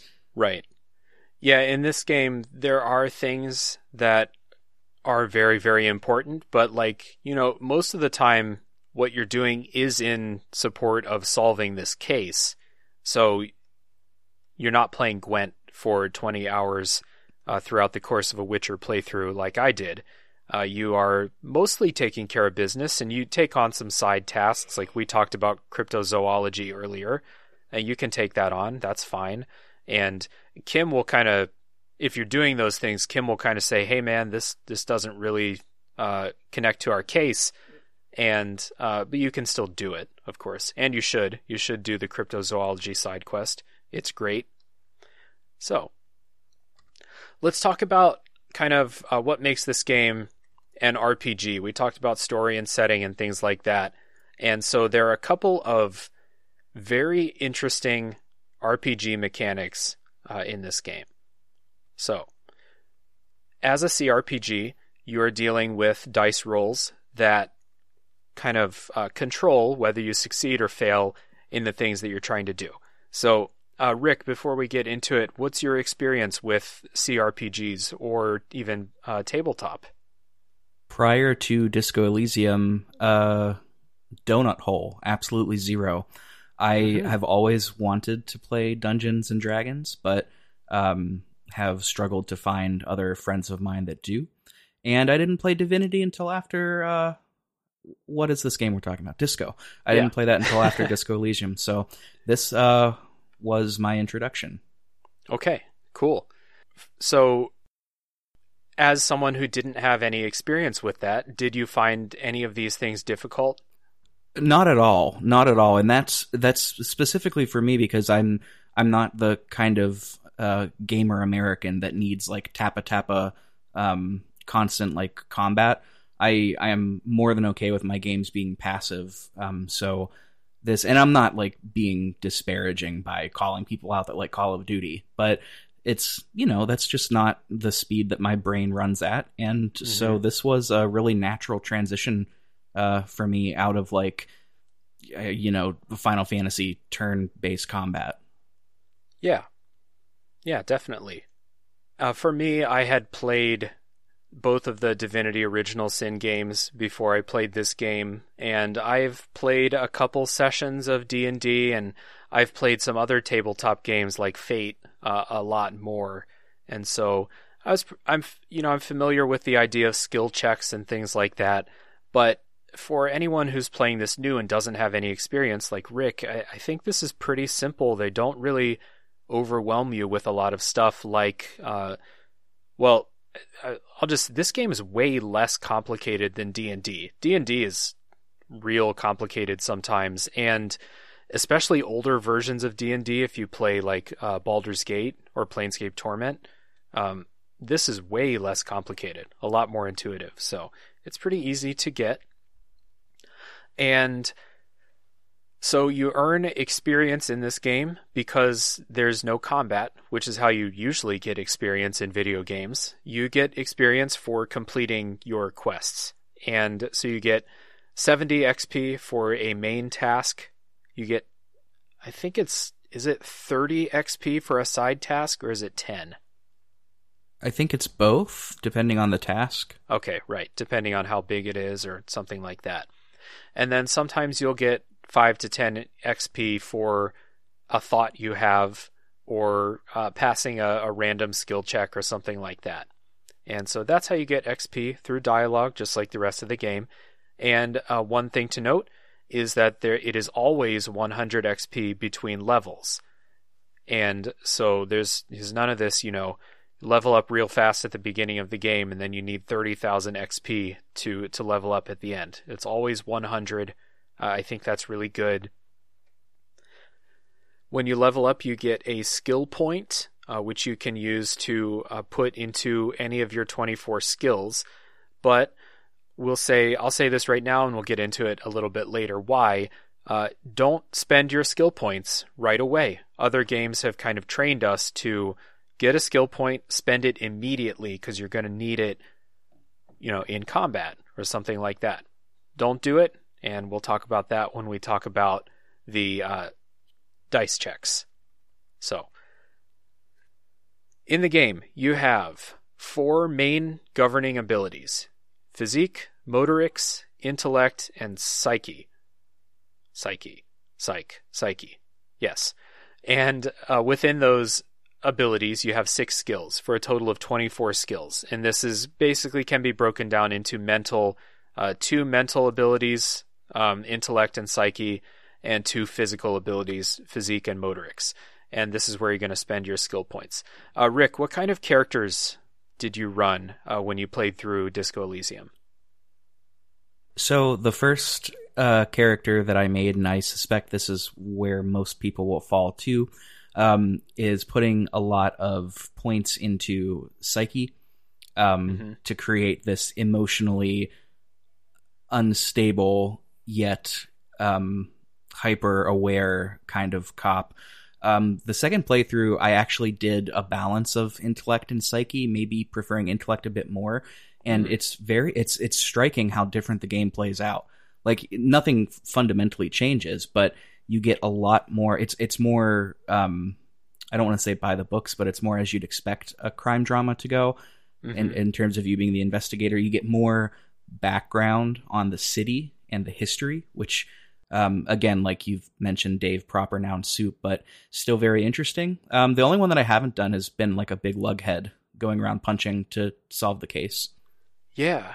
So my first playthrough, I did all mental stats, no physical stats, and that was interesting. I didn't get the proper noun soup because I never pump up um, encyclopedia, which is your kind of skill of both useless and uh, useful trivia or history. Um, so my first playthrough, yeah, was very uh, based in Inland Empire. I think was like my main skill my first time. Inland Empire and uh, like rhetoric and logic. I think stuff like that. But my second playthrough, uh, like you said, because um, I think a lot of people do play this game as mental and emotional stats first. That is kind of the tone that this game has. Uh, I played a, a physical character on my final cut uh, replay, and so it was really based in uh, hand-eye coordination and perception and reaction speed and uh, what uh, what physical instrument is just the like you know your skill that says you're a brick shit house basically. So that was my second playthrough, and I put a few points into uh, my favorite mental skills as well because there are a lot. I feel like there are a lot more checks that you need to pass that are based on those mental things. Oh, my second playthrough, uh, I pumped up shivers. My shivers was like 11 when I finished the game. So, How did that change the the game for you, Dave? Like doing a physical based playthrough? um, so like you said, it doesn't change the plot really at all. Um, it does make some things in certain situations easier. There are situations that they give you where a more mental based character will excel and a physical character will have a hard time. And then there are situations where, like, I don't need to do this workaround because I can just bash this door down with my shoulder. And so there were a lot of situations like that. Um, and there's a couple I'm thinking of later in the game where being very physical was super helpful. Uh, I can't say them now for spoilers, of course, but like, I do think this game is kind of meant to be played your first time as this like emotional creature, you know, but it's definitely still really interesting and really entertaining playing it physical. Uh, we there's a, a character in the beginning of the game, and I'll just give this example. It w- it's in the trailer, so it's not a spoiler. Uh, there's this big character named Measurehead in the beginning of the game who is blocking your entrance to this area you need to go into, and so you can use some mental skills to kind of trick him into thinking you're part of his ideology or you can just do a jumping spin kick and kick him in the throat and basically fuck up his life uh, forever if you're a physical character. So, like, the physical things are a lot more direct, I would say, the solutions to problems going in a physical way, but the mental things, um, I think they're more entertaining, and I would recommend people play as a mental based character the first time, uh, emotional and rhetoric and drama, those are all very entertaining things. But it was nice to be like, I don't have to do this uh, runaround to get into this back room when I can just shoulder bash the door down. It was kind of nice. And really, if there's a takeaway from the game, I think it's that. I think it is that you should do a running jump kick for all of your problems in life. Yeah, exactly. So, uh, and if you fail that skill check, it's very funny too. Actually, we'll talk about that now. Uh, failing skill checks is something that this game uh, does really, really well. When you play um, an RPG, when you play tabletop, uh, when you play Divinity Original Sin, you don't want to fail your skill checks, right? that's failure. You die, or um, you're convincing them not to kill the prisoners, and then you fail your skill check and they kill the prisoners, or something like that, right? Well, in Disco Elysium, and Rick, this is probably bad for you because this is the first one you played, but in Disco Elysium, it's pretty unique how when you fail your skill check, the game moves on. It's very entertaining, and most of the time you can retry that skill check later. This is one of the other things that I hope other CRPGs take that failing skill checks is often good and entertaining, and you should not save scum uh, most of the time. Not only is it good and entertaining, but it's realistic too, because like you know, there's no lockpicking in this game as far as I'm aware, but you know, there's uh, thinking of an inane one. There's a skill check that you can try to lift up to do a deadlift with Yeah. with a barbell, and you can fail it, but you can also retry it once you put more points into that. So that's akin to saying like you went and you know exercised for a week and then came back and tried again. It just makes sense. Yeah, exactly. And so the way that works is it's broken up into two colors of skill checks. There's the white ones, which you can attempt as many times as you want, as long as, like Rick said, you put a skill point into whatever skill that you're checking. So the uh, the deadlift, I don't remember exactly, but I think it's a physical instrument check. If you fail it, put a skill point into physical instrument and try again. It's as simple as that. And that's why I think you should walk around with skill points available instead of spending them right away because you're not sure exactly what you're going to need them for. So later in the game, like in my replay, I noticed I was like, oh shit, I have eight skill points right now. I should probably go retry some checks uh, and use these because level ups come pretty frequently as you're solving quests. And the other type of skill checks are red checks, which you can only try once because they're often very serious situations or like you're taking this conversation down a road that you realistically would not be able to retry again, you know. So, two different kinds of skill checks. And Rick, did you save scum any of the red ones? There is one that I refuse. Well, that's not true. There are technically two, um, but there is one that I outright refuse to fail. Um, uh, I I don't know if I want to, because it's not a spoiler per se, but I'll, I'll say this: there is Yeah. a part in the game where you can ask Kim to dance with you. Yeah. and it is terrific. It's so good. Um, but if you fail it, um, you get caught up in the heat of the moment and you call him a slur, and that's not good. No, not great. Uh, I don't want. That's the only one that I ever that I ever saved scum before. I didn't even have to because I passed the check, but I, I was prepared to. Yeah.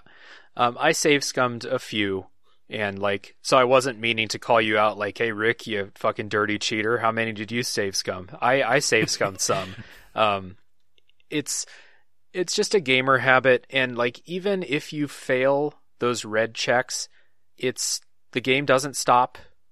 Sometimes you'll get a game over and you'll die because you are attempting something that could lead to your death, or, you know, your character's in a very uh, tenuous health situation, so maybe you die. But like, yeah, I save scummed a few. It's not necessary, and like if you are very if you're very good at just like rolling with what the game gives you, then there's no need to save scum uh, anything. You can get through the whole time. You can fail your way forward through the game, and you'll still, you know, probably still finish the game. I can't imagine there's a scenario where the game locks you out of the ending because you failed too many checks.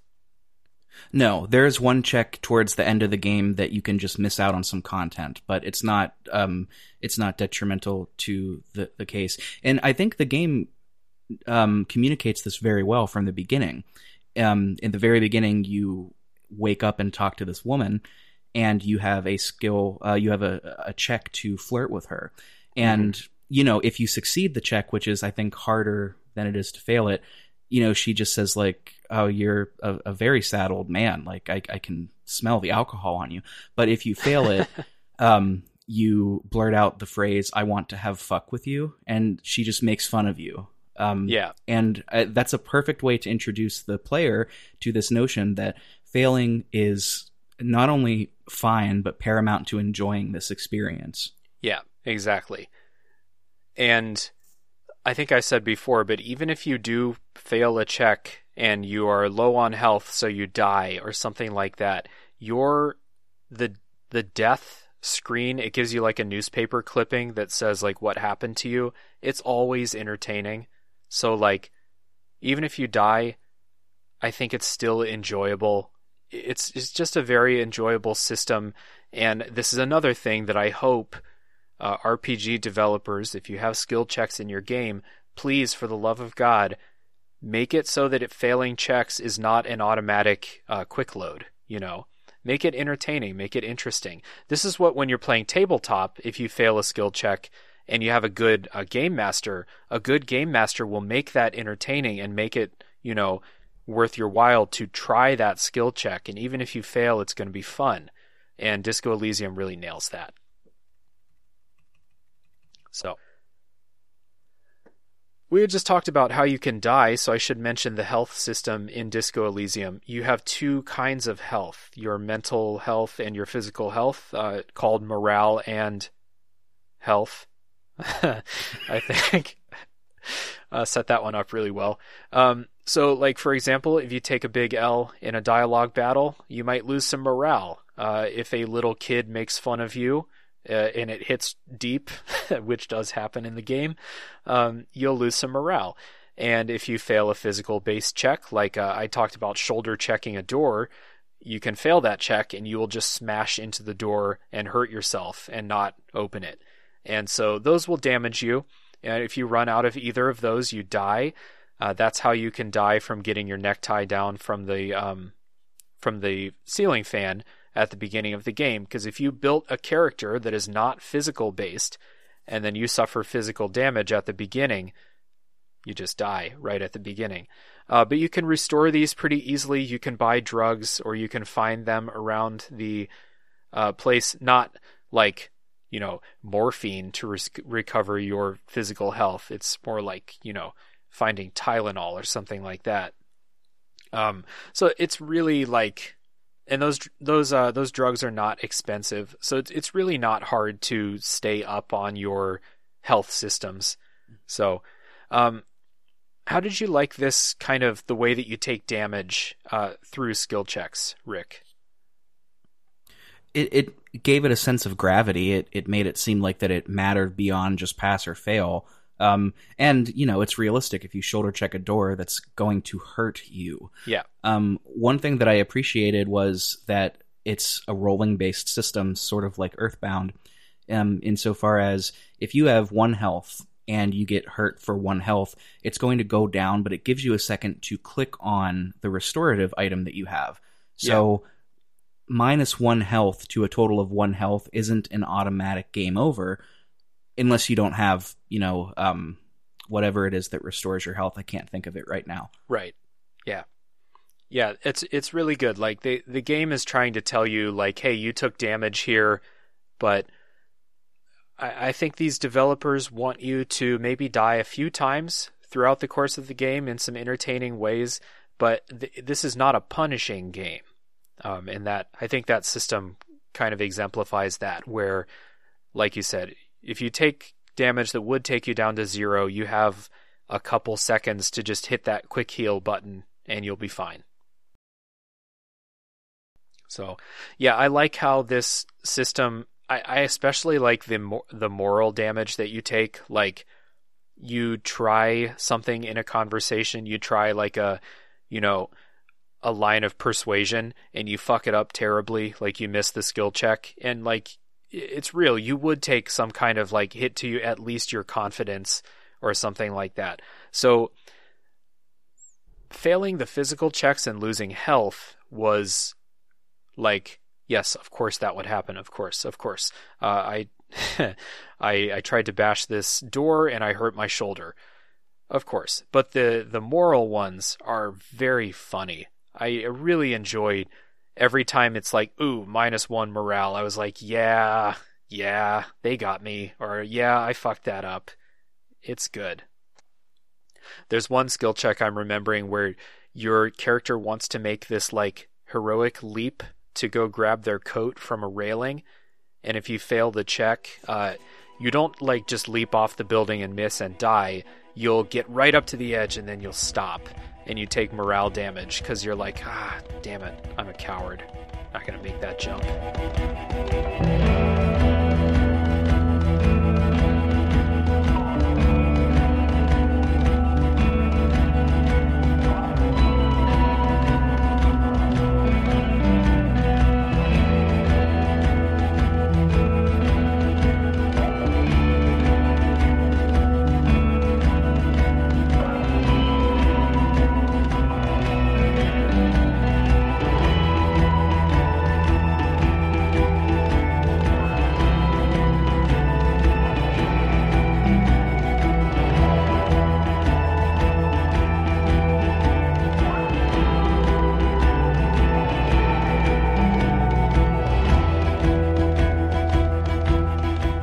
And the last kind of like big mechanic to talk about is the is the thought catalog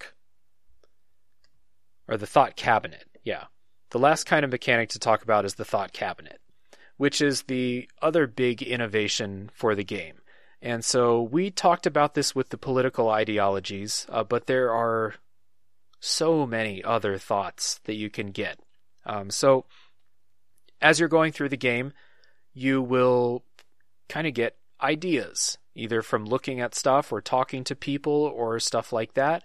And you'll get this notification that you just learned a new thought. And you can you have a separate screen next to your skills uh, where you can assign thoughts into these empty slots. And then you have to kind of it'll say your character is like internalizing these thoughts, but what it really is is like you're kind of rolling this idea around your head as you're going through. And while that's happening, it has like a, a time. This this thought takes 10 hours to internalize. So while that's happening, you will get a temporary buff or debuff as you figure out the idea. So for example, there's a thought called rigorous self-critique where your character is just always uh, criticizing themselves. So while you're researching that thought or while you're internalizing it, you have a minus one to your authority skill. And like when you do internalize it, that temporary buff goes away and you get a new permanent buff as long as that uh, thought is equipped, basically. So, um, Rick, the thought cabinet is something that I think is super unique to Disco Elysium. How do you think it works? You know, it's it's fine. It's not. It's certainly not my favorite thing that they choose to do mechanic wise.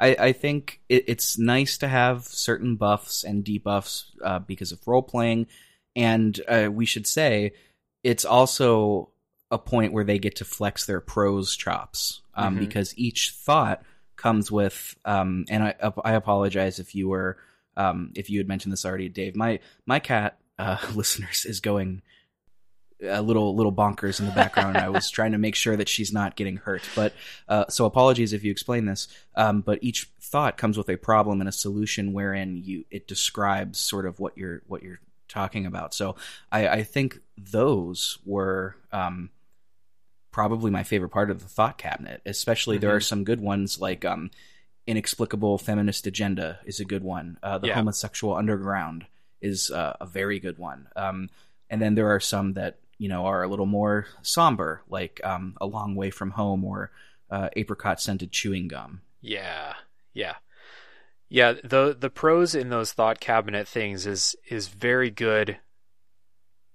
It's always worth reading those, especially when you unlock it and you get like the longer version of it it's always worth reading. Should also say that these thoughts have their own um, portraits drawn, and the art is just incredible for these. They are horrifying and interesting. Every last one of them. It, it makes me like so during the game you'll you'll only have space to learn about you know, 15 of these. I, I don't remember exactly how many slots you have, but it's not, you can't learn all the thoughts that you find.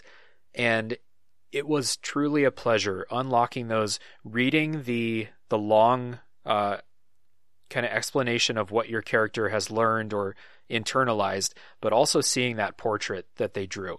And all the skills have portraits too that are just incredible. I have the, I think my Steam icon right now is the Shivers uh, portrait because they're just they're just any if you're listening to this and you're not going to play Disco Elysium, just go on like the wiki and look at these portraits for the Thought Cabinet because they're they're really good. Um, the in my opinion, with the Thought Cabinet itself, like mechanically, I don't like how unpredictable it is, which like that's the way they made it. So like you're not really sure what a thought is going to give you until it's internalized. And so like you could spend some time internalizing a thought. It come it turns out you get a horrible debuff to something that is one of your key skills and you don't want it to have a debuff.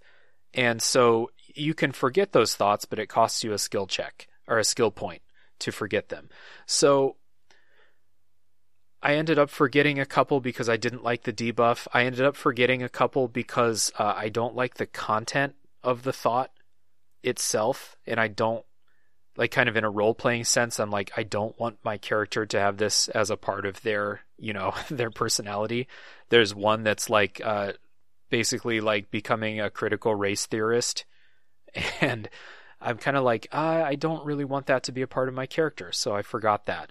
Um, I, I do like how this kind of just models how different thoughts that you come across in life and you roll them around for a while and sometimes you really take them to heart and that becomes a part of who you are i guess these ideologies or these thoughts or these memories even some of these are are memories and i don't know i a lot of these con a lot of these thoughts deal with content that is very heavy or very uh, unsavory. And I like the way that they're written. Uh, I don't think most games could handle this in an intelligent way. Uh, so I like the thought cabinet as like a character building thing, but it's more the character building in my head than the like mechanical character building. Yeah, I couldn't I couldn't say it any better myself. That yeah. Yeah, so like you'll go through you'll you'll get these thoughts and I often just picked ones that had interesting titles or like if I knew the subject, like I know this is the thought about communism and I want to follow the communism quest line, then I'll, inter- I'll internalize this one. But most of the time I just picked ones that sounded interesting. Um, and yeah, sometimes the, uh, the buffs, they're not just like straight plus one authority. Sometimes they'll give you other effects too, I should say, like the rigorous self critique one, um, heals you when you fail a red skill check. So that's its buff, uh, along with maybe a, a stat buff as well. But so, like, they're not all just like, you know, dealing with your stats. There are other effects that some of these thoughts have too, uh, which are good. And they'll give you new dialogue options too if you have certain thoughts uh, internalized and like locked into your thought cabinet. So, so did you end up like maxing out your thought cabinet, or was it something that you did sometimes and kind of ignored sometimes? No, I ended up maxing it out just because, uh, like you had mentioned earlier in the episode, at, at a certain point you have um, an abundance of levels. Um, and after a certain point, I was comfortable in my character build that I didn't want to um, sort of save my points for a rainy day in the in the um, case of a failed check. So I just decided to, uh, you know, open up more cabinets. So fair enough. Okay, let's uh, let's kind of wrap up this spoiler section before giving our final thoughts. We already talked about the voice acting, but I do want to say again, I think the voice acting is fantastic um, across the board. The the voices and like the people that they found to do these voices are they didn't find you know let's find all of these people that have extremely pleasant voices to listen to. Uh, they found people that sound like more real people. There are, you know, there are old people in here. There are people with really grating voices that are super fucking annoying to listen to, and they did that on purpose. And so I think there was like a, and there are people with lots of different accents too. That's my other thing about the voice acting that I think is really great. Uh, this is not all people with British accents, uh, which is something that a lot of games fall into.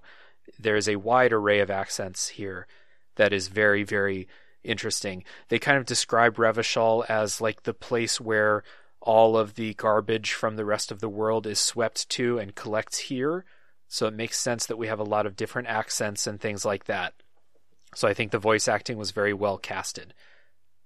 And on the other side of sound is the soundtrack. So, Rick, you're a music guy. What do you think about the soundtrack?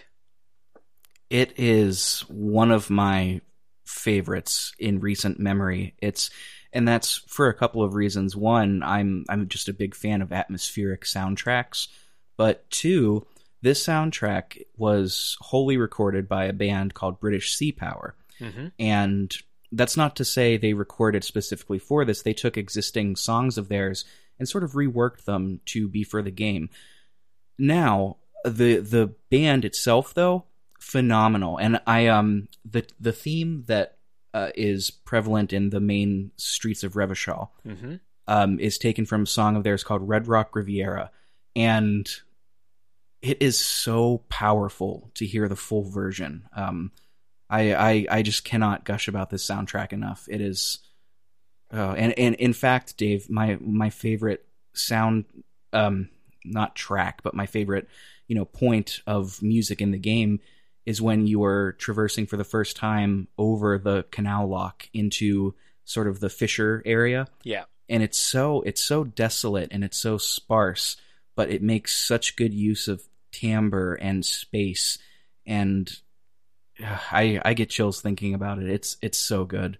Listen, go listen to British Sea Power. Yeah, everybody.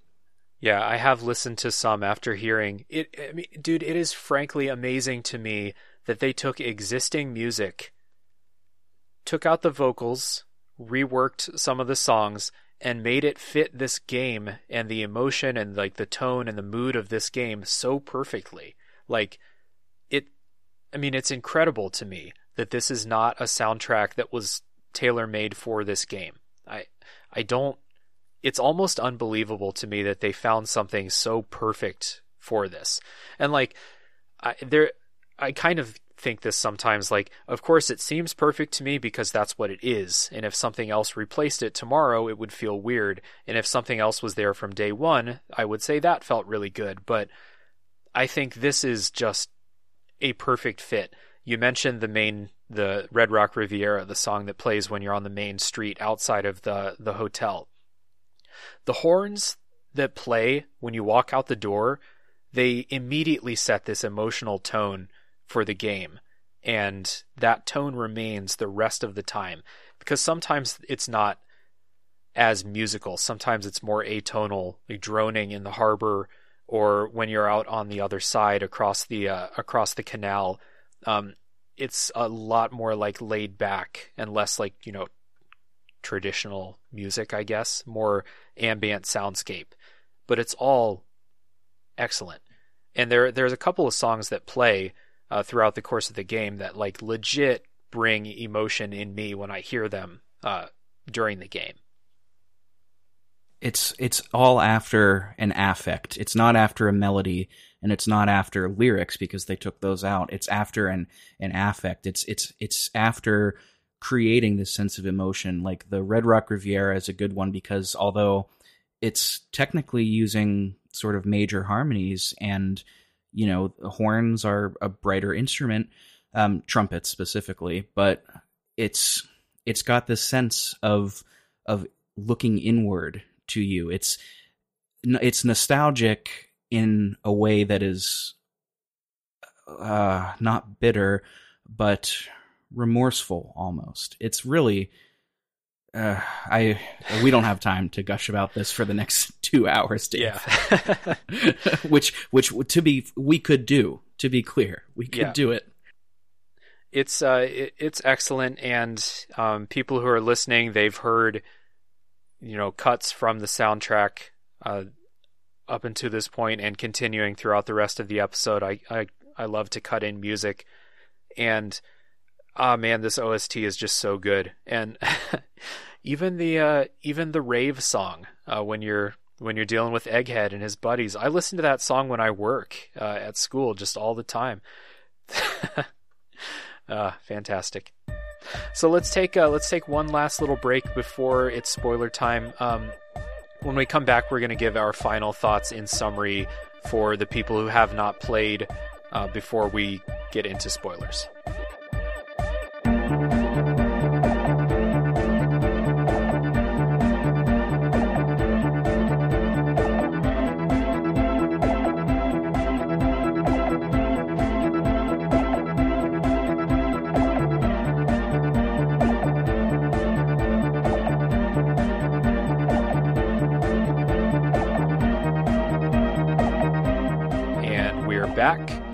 We're going to give our kind of final thoughts about Disco Elysium. So, guest always goes first. Rick, what would you tell people about Disco Elysium who haven't played it? You know, try to sum up all the things we've said up until this point. I think, um, in terms of recommending it, I would to anybody. I think um, the only you know point of consideration for some people might be the sheer amount of reading. I would say it's done well enough that it's probably going to be something that will be easy to get over if you're averse to that sort of thing.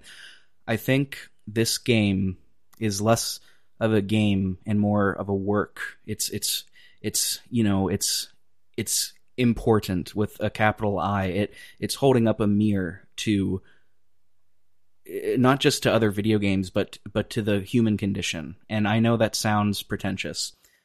I I I can be pretentious, as you've probably noticed in this podcast, but it's I, I can't rec- It's such an easy ten out of ten for me. Yeah. Uh, As I've said before uh, on my Hollow Knight episode, 10 out of 10 is not something that I throw out um, easily when I talk about games um, because there's really no such thing as a perfect game except for Tetris, in my opinion. But um, Disco Elysium is a 10 out of 10, like easy, easy recommendation, like Rick said, to anybody except for people who like if you if you play games to uh, kind of turn your brain off, which is totally cool. I do that too. You know, I'm gonna play Rocket League later maybe and just turn my brain off and uh, have a good time. So if that's all you want out of a video game, and again, that's perfectly fine. You you enjoy video games the way you want to. But for everybody else, I think you have to play Disco Elysium. If you haven't, you have to make time for this. And this is not a Baldur's Gate 200 hour game. This game took 20 hours or 25 hours the first time I played it. It took longer my second time because I was listening to all the voice lines. I said I was going to talk about that later, and then I forgot to, but here it is. Uh, it took longer because I did not skip voice acting. Uh, it's that good. So, yeah, definite recommendation. The RPG systems are very creative, especially how the skills jump in during your conversations and kind of show how different parts of your personality influence the way you talk to people. Um, the thought cabinet is interesting.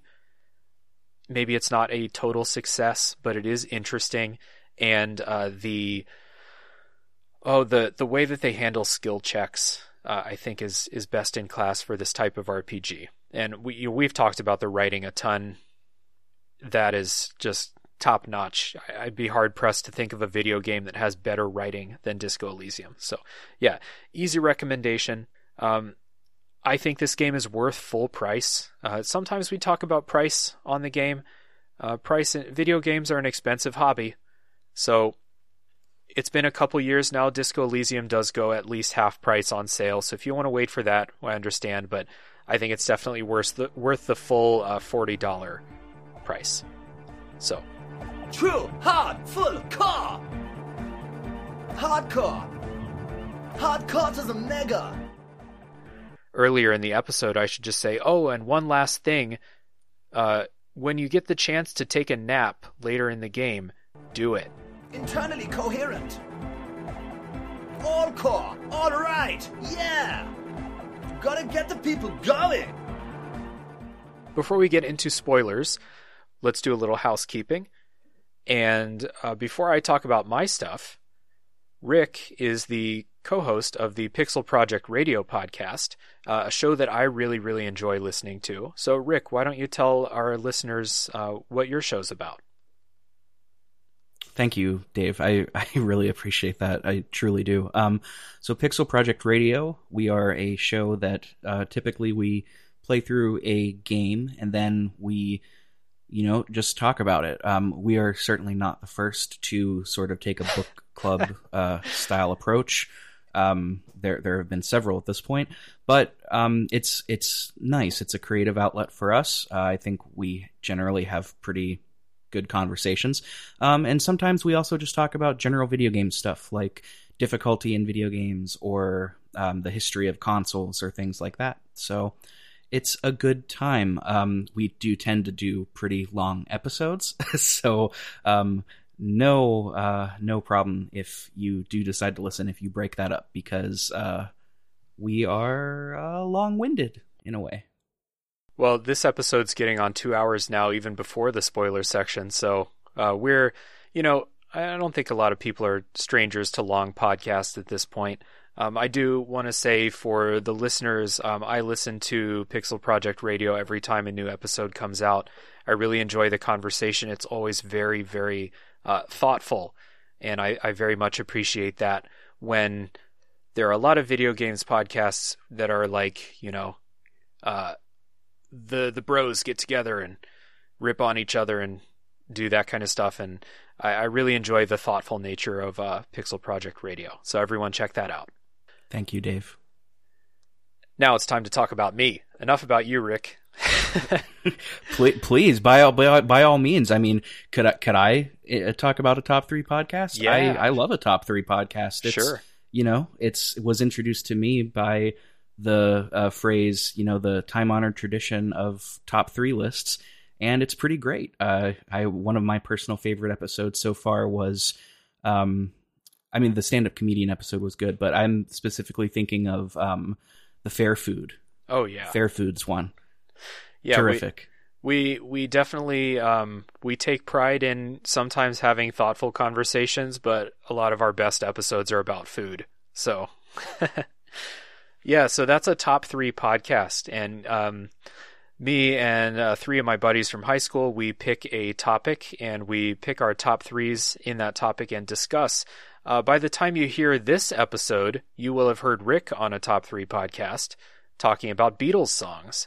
So if you have not listened to that episode, go and check it out. As for this show, thank you for listening up until this point. If you're going to tap out because of spoilers, if you would like to support this show, the best thing to do is tell your friends about it and leave uh, ratings and reviews on whatever platform you're listening on that allows it, specifically Apple Podcasts. And if you're listening on Good Pods, leave a uh, rating and review. And you can chat with me. Actually, you can chat with me on Good Pods if you want to, but also the social media pages for Tales from the Backlog at Tales from the Backlog on Instagram and Facebook, though I'm much more active on Instagram. And then on Twitter at, let's see if I can do this from memory, at TFTBL Pod. Yes, that's it. I'm uh, most active on Instagram and Twitter, so I'm happy to chat, especially if you want to talk Disco Elysium. Hit me up. So, we are going to take a break. When we come back, it is full spoiler time for Disco Elysium.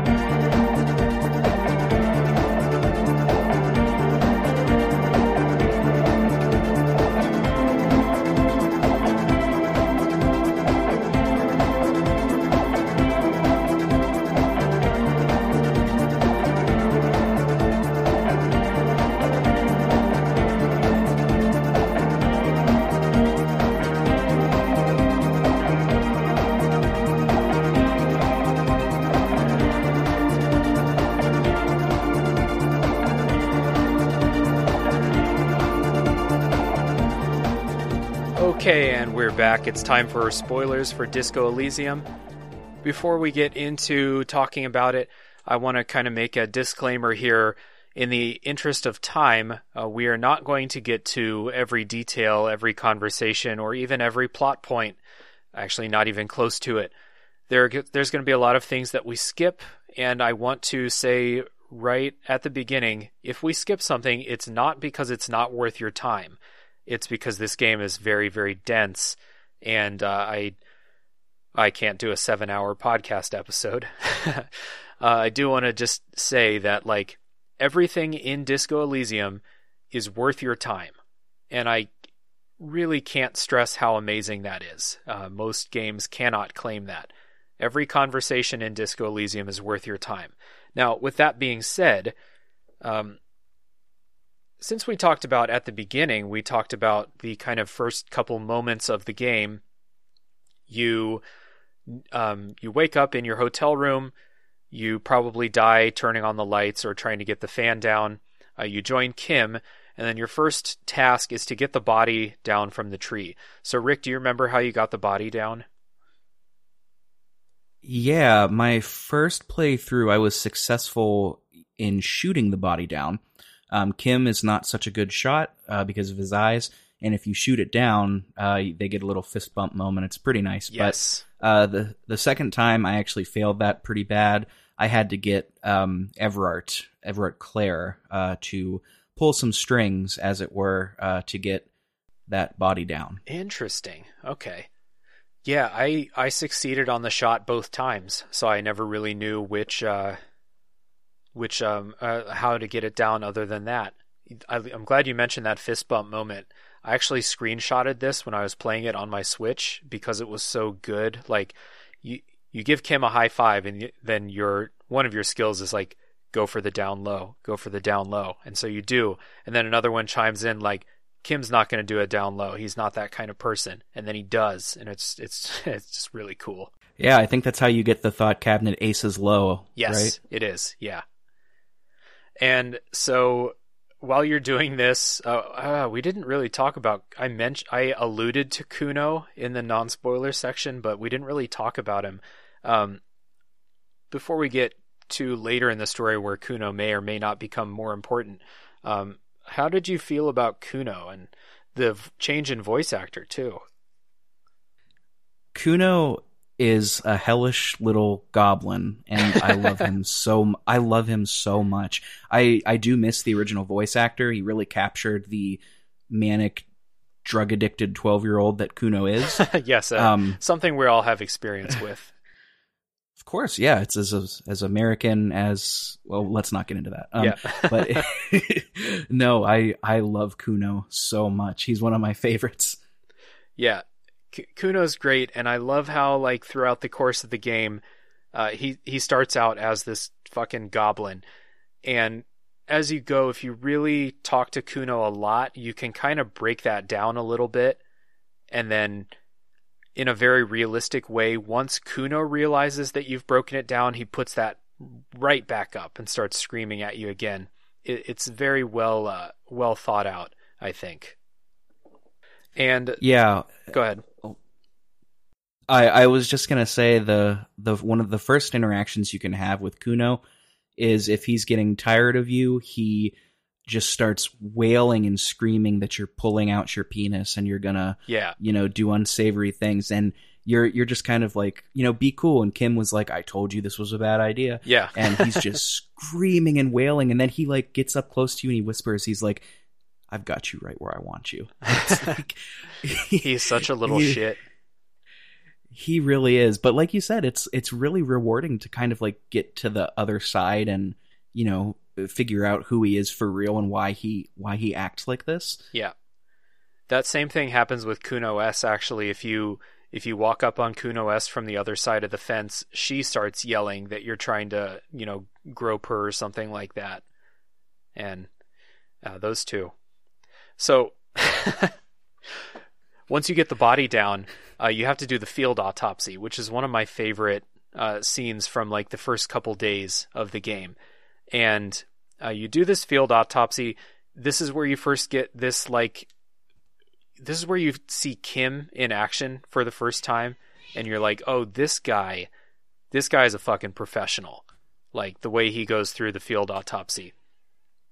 There is a moment in the field autopsy where um, you're inspecting different parts of the dead body, and then it gets down to like his crotch, and one of your thoughts pops in. I think it's electrochemistry that was like, inspect the genitals. And so you look, and then electrochemistry pops in again, and it's like, you should touch his penis.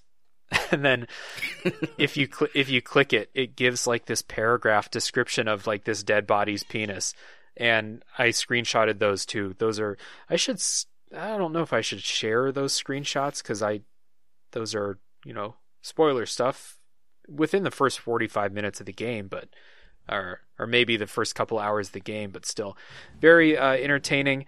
Uh, Rick, were you able to find the bullet in the bu- in the dead body? Yeah, yeah. So I can't remember which playthrough was which, but one of them I did and one of them I didn't.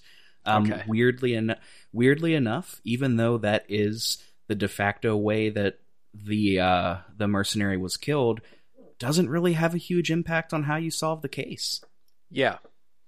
Interesting. So like I It it acceler it accelerates it a little bit, you know, but yeah, you still there's still so much more to be done. right. Yeah, cuz uh you know, well we're in the spoiler section. You don't find the killer until the very end of the game. Uh so let's see. Oh, one other kind of memory I have about this kind of thing in the backyard is you have a visual calculus check to count the steps, uh, the footprints, and stuff like that. And I died because I failed to count the footprints in the backyard, and that was one of the the ways I died early in the game. And it's just a hilarious way to die because you feel so bad that you can't count that you just straight up drop dead. I guess that that's where that's where Harry draws the line is not knowing how to count. That Yeah. that does it. That um that same check if you pass it also leads to a nice moment with Kim where you find, you know, you you'll find the sole markings of each shoe and Mhm. one of them is worn down because it was belonging to a lorry driver. And but you don't know that at first and Kim is speculating and he says, you know, maybe it was this or maybe it was this or uh maybe it was a drummer. And then you get this uh one of your thoughts says like press him on the drummer thing yeah, and then you can kind of tease him about it and you can keep bringing that up as the game goes like yeah we're looking for a drummer and kim is just like oh my god yeah, there's a couple of those things where like Kim will say something and then your guy, like a little kid, would do. Will just bring it up over and over again, and Kim's like, "I fuck, should I never mention that around this guy?" Um, moving on, this is still on day one. You go talk to Evrart Claire. I really enjoy that conversation where like you think and Evrart Claire thinks that he has you in his palm. Uh, he he doesn't really. Uh, I mean, you do have to do this quest for him um, to progress the story. But what I do want to talk about is how the the fact that you have a boss battle, a dialogue boss battle against a chair, is very funny, and I think about it every time I sit in a bad chair now. Every single time I remember this scene. So your character, you sit down and you remark like, I think you said like, this is the most uncomfortable chair you've ever been in it's violating your backside and you have to do i think it's an it's a pain threshold or an endurance check and if you fail and you don't have your health topped up you can die from sitting in an uncomfortable chair and that's again very very funny to me and i didn't die but if i did i would have thought that that was just hilarious yeah you got to think of the implications of that like kim and Evrart just being there as you have a heart attack from a chair being Yeah. so uncomfortable Yeah, it, it's so good. And like they can see that you're struggling with it even if you do pass that check. They can see like you're having a hard time, like sweat is like pouring down your face and stuff like that. And ah, it's so good.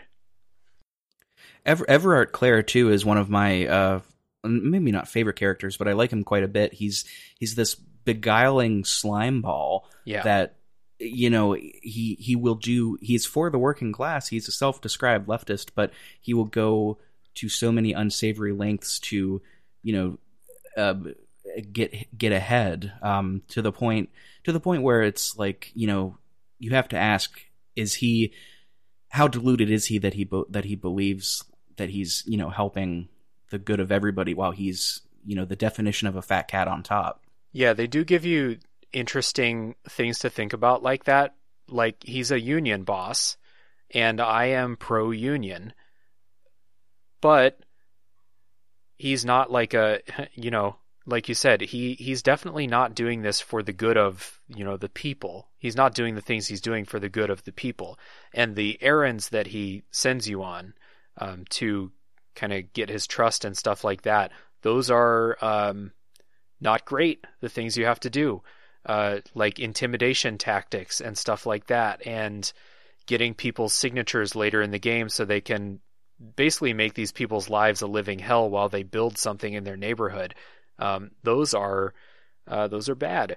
So I, the first one, I don't know if you have a choice uh, to get his thing. You have to leave that door open.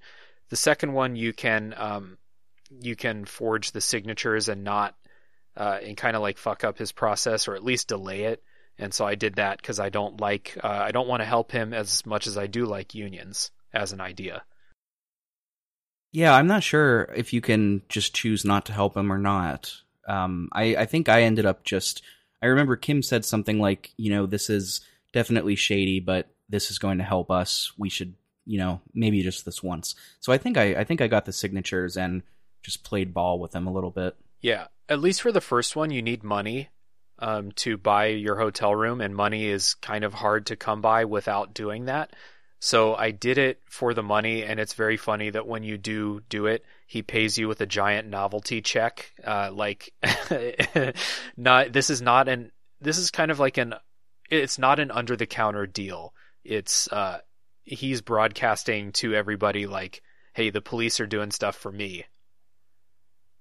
And a great thing too is if you so you can cash the check but you can also take it to Gart, the hostel owner, Yeah. to try and pay for your room with the check. Yeah. which just makes Gart incensed. He's he's already not happy with you, but Yeah, it's it's pretty good. Poor Gart. Gart Gart really gets the short end of the stick. He gets shafted so much in this in this game. Yeah, nothing good really happens for him until maybe later when you you can bring him a new bird to put on the wall. But other than that, everything's everything around him is just being ruined by you, basically. Um, one other thing, kind of in this like opening section, you get the idea to look in like the dumpster in the backyard of the uh, the hotel, and in there you find your police clipboard. Um, and opening up the clipboard, you find a a note uh, from your ex, uh, your ex-wife or ex-girlfriend. I think it was ex-wife. Um, Ex-wife, yeah. yeah.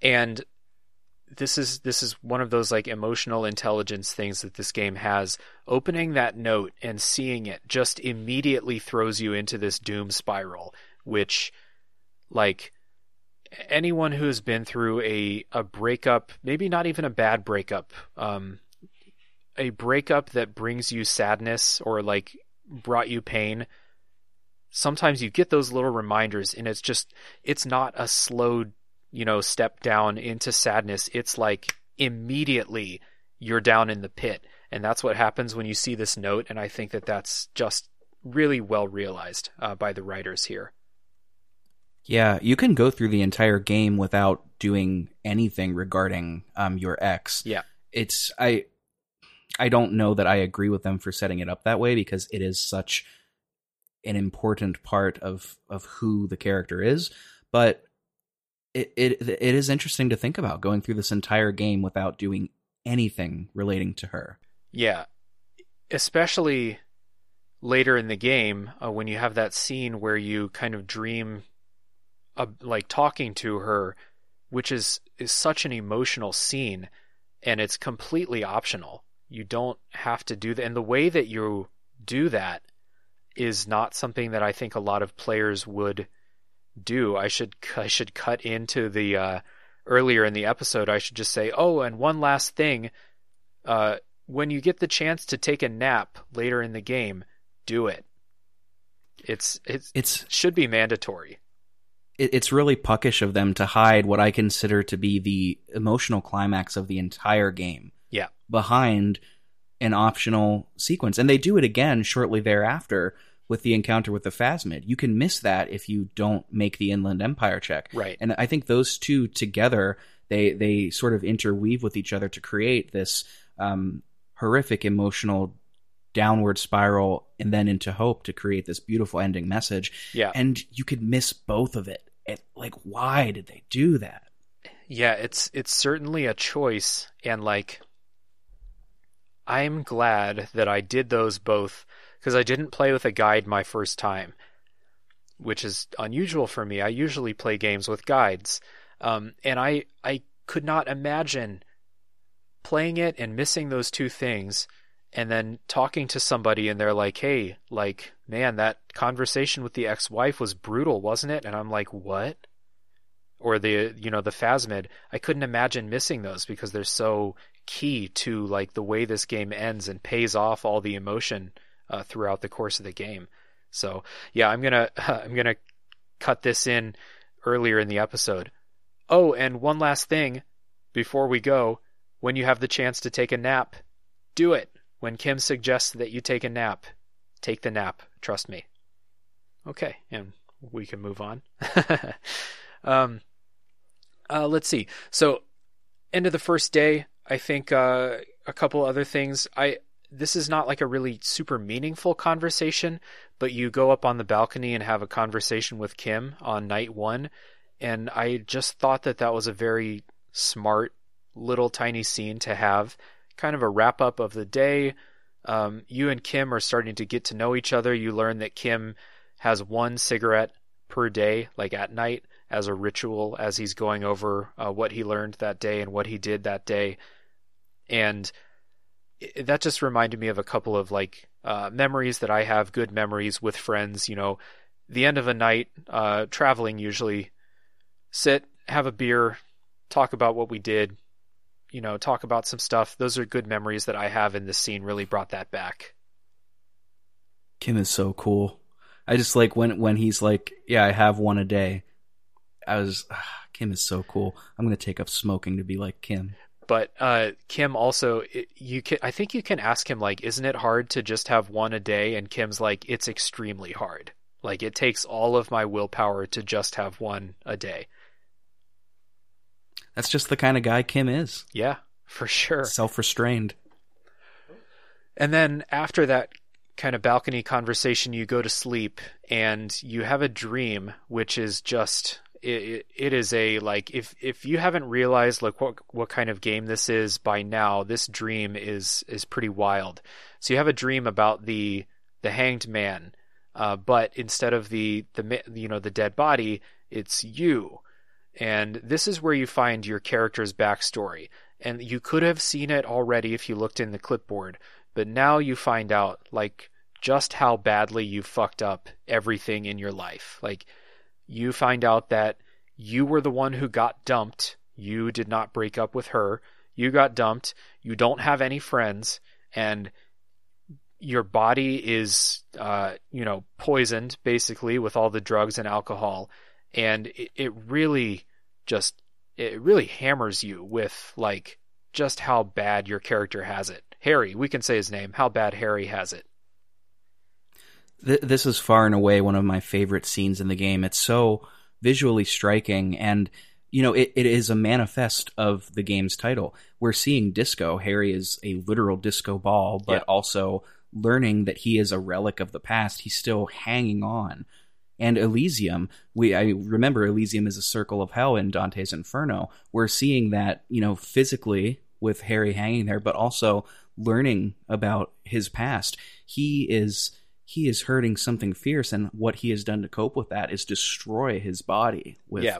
just vir- virulent a- alcohol and drug abuse it's uh, this this is the, i mentioned at the very top of the episode that there were um like a couple like two or three scenes that really hooked me the first one was i want to have fuck with you because that's just so funny Yep.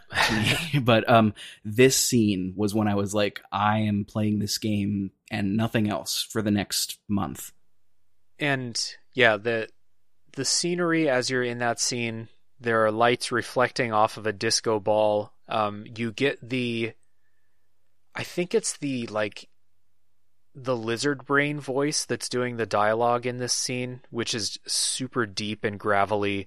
Um, it's it's just a very like very powerful scene. You've had the idea up until now because you know you woke up with a hangover, you died because you tried to get your tie down. You have an idea that Harry's not in a good place, but this is where you find out how bad it is, and this is where you can start the redemption arc if that's what you're going for.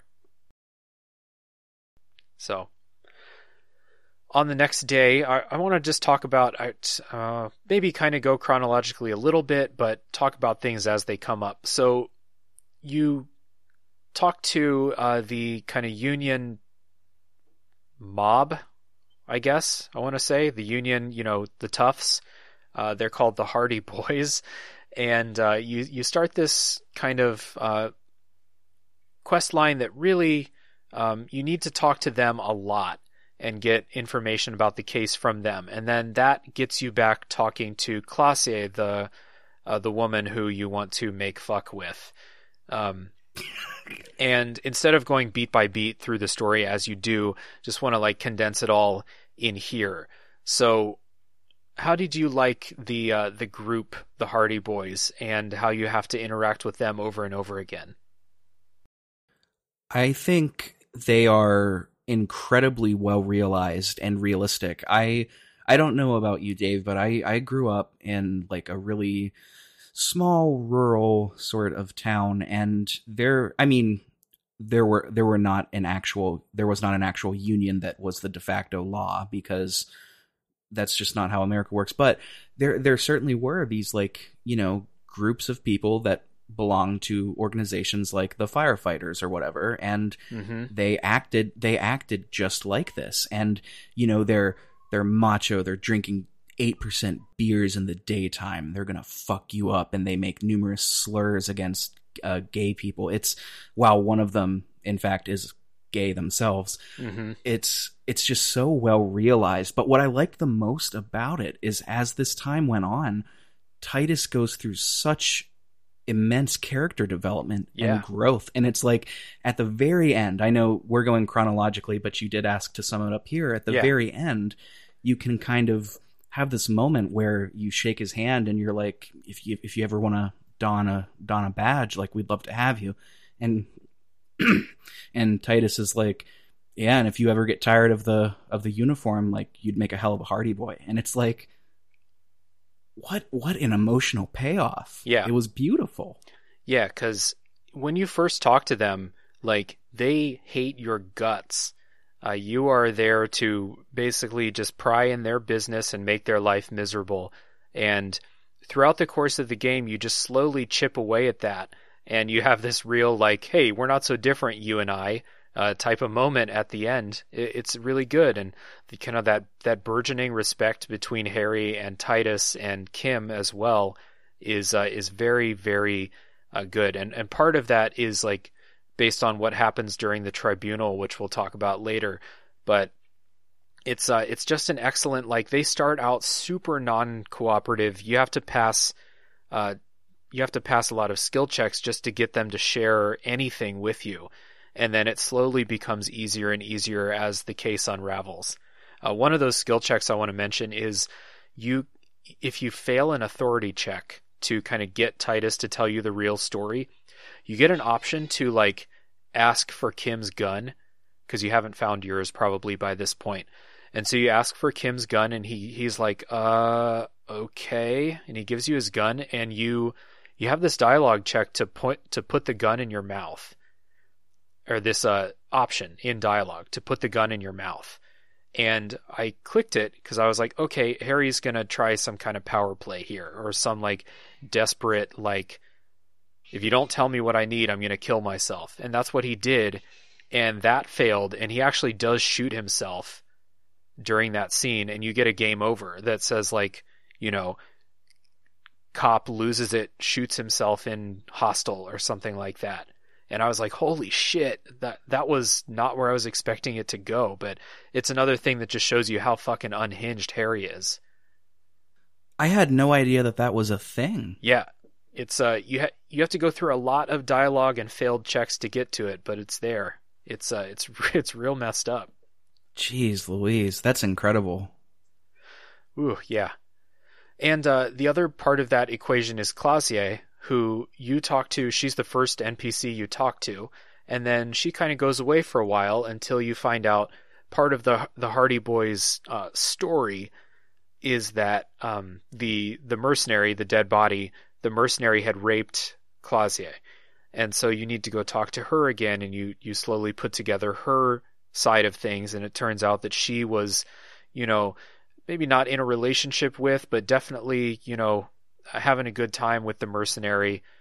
And um, she has a pretty interesting character too, because she starts out as this like, you think she's just like this young party girl who's holed up here. She kind of mentions that she's on the run, but won't really get into why. You have to actually piece that together yourself. Um, and then it turns out that she is much much more than that and i like that kind of uh, character swing and by the time you figure it all out she's gone yeah her that whole reveal with her was i didn't dislike it it was just one of those things where i was just like okay like i'm gonna go along for the ride with Yeah. this um i did really like how her character developed though and it was super it, it was really cool to you know see the the hardie boys um see their story just unravel because Claudia is not cooperating with them. So much so to the point where you where if you confront Titus he and and you're like look we talked with Claudia and she said this that contradicts what you said. He just gets I, immediately irate and he's like that fucking bitch. And like it's it, it's such an interesting dynamic of not just politics and random accident but also a love relationship with the mercenary. And then also you know titus had a bit of unrequited feelings with her. And then i think they all kind of did. And it's just so many things at play. And it's it, it's really good. Yeah. I like you, the the revelation that she's some kind of super spy that's on the run. That is fine. And honestly a little bit too much. Like i don't think it fits super well with everyone else in the story. I'm not mad at it but it's fine. But the interplay between her story that she and the hardie boys had cooked up and how you slowly you pick at that story and get the truth and you're constantly going back between her and titus uh, like you said i really like how that develops and how you figure out how these uh, these characters have relationships with one another. And uh, also uh, ruby that's her name right? The the one you go find under the building. So yeah. Klaasje's story itself is a mystery also and finding out who she really is was kind of fun because you get the feeling and kim kind of remarks throughout the course of it like hey something's up with her. We should figure this out uh, the conclusion is you know like i said fine but it's uh it's it's overall good. Yeah. and it's interesting too because what you learn about the mercenaries is they're all bad people. They have committed crimes Mhm. against humanity but they didn't do it this time. Yeah. So it brings it brings into the it brings this moral quandary into it. It's like they're innocent. Technically they're bad people but they're innocent. And now the hardie boys on the other hand they didn't really have a, a hand in the actual crime but they're deliberately obfuscating it for personal reasons. And now we're just adding another layer onto this. It's that's why i said like if if you play this just for the detective story it's not the greatest one like you said dave but it's a darn good one. Yeah. And they you do have that moment when you first talk to the Hardie Boys and they're like, "Yep, we killed him." And you're like, "Oh, wasn't expecting that." Now, obviously you find out soon after that that they didn't actually kill him, but it's this game definitely subverts a lot of detective story um, things that you might be accustomed to and it starts out right at the beginning the first time you talk with like the main suspects they're like, "Yep, that was us." We're not going to tell you which one because uh, they have this weird like Barry Zuckerkorn thing where they're like, "You can't charge us all with the crime," which you know you probably can. You can take them all in, but yeah. So Yeah. Um, anything else about the Hardie Boys and Klaasje storyline before we move on? I don't. I don't think so. the The rooftop talks, rooftop talks, Yeah. with Claudia are about the only other thing. I I thought her voice actor did such a great job, and it's also um, one of my favorite scenes in in the game, um, where you're talking with Claudia, and it, it's a check. I don't remember. It might be volition. But you're talking with her, and then you pass this check, and then you have this like dialogue with your inner thoughts, and they come to the conclusion that Claudia has been manipulating you and then it just goes down the list. They're like, this this thought's been compromised, and then that thought will chime in and be like, no, no, I'm I'm not at all. And then they'll be like, yeah, but remember this, remember this, and then they're like, oh my god, she has me around her finger, and it's this like really brilliant moment where you're like, I am not. These thoughts are not infallible to me. Yeah. Yeah, absolutely. So so good, so good. Yeah, I was meaning to mention uh, in the before spoilers section that your thoughts almost play as like RPG party members uh, talking and sometimes talking to each other, and that's a good scene, a good example of that.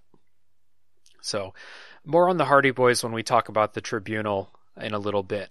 But uh, I want to talk about the scene where you find your car and your badge, and this uh this scene just this scene hits like a like a truck. This is a very emotional thing uh, at this point because you've been looking for your gun and you've been looking for your badge. Basically, the two things that would give you any authority up until this point you don't have and you you have kind of a lead on your gun but you don't get it until much later but as soon as you cross the river the first thing you're going to see is a car um, submerged in ice and your first thought or like harry's first thought is like whoa what kind of idiot would would do that?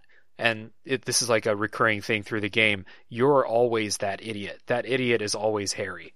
And so that scene where you talk with kim and kim is like very he doesn't yell at you. He's very supportive in like a way that he has like this emotional intelligence that knows like this is a time to be like hey i know you fucked up but like it's gonna be okay buddy like that scene was very very uh, powerful And Kim knows from the beginning that it's your car. So oh yeah you, you you tell him like and and we should say you could do this without Kim and it's not as rewarding. But Kim will say like yeah, you know, maybe we could check on that later.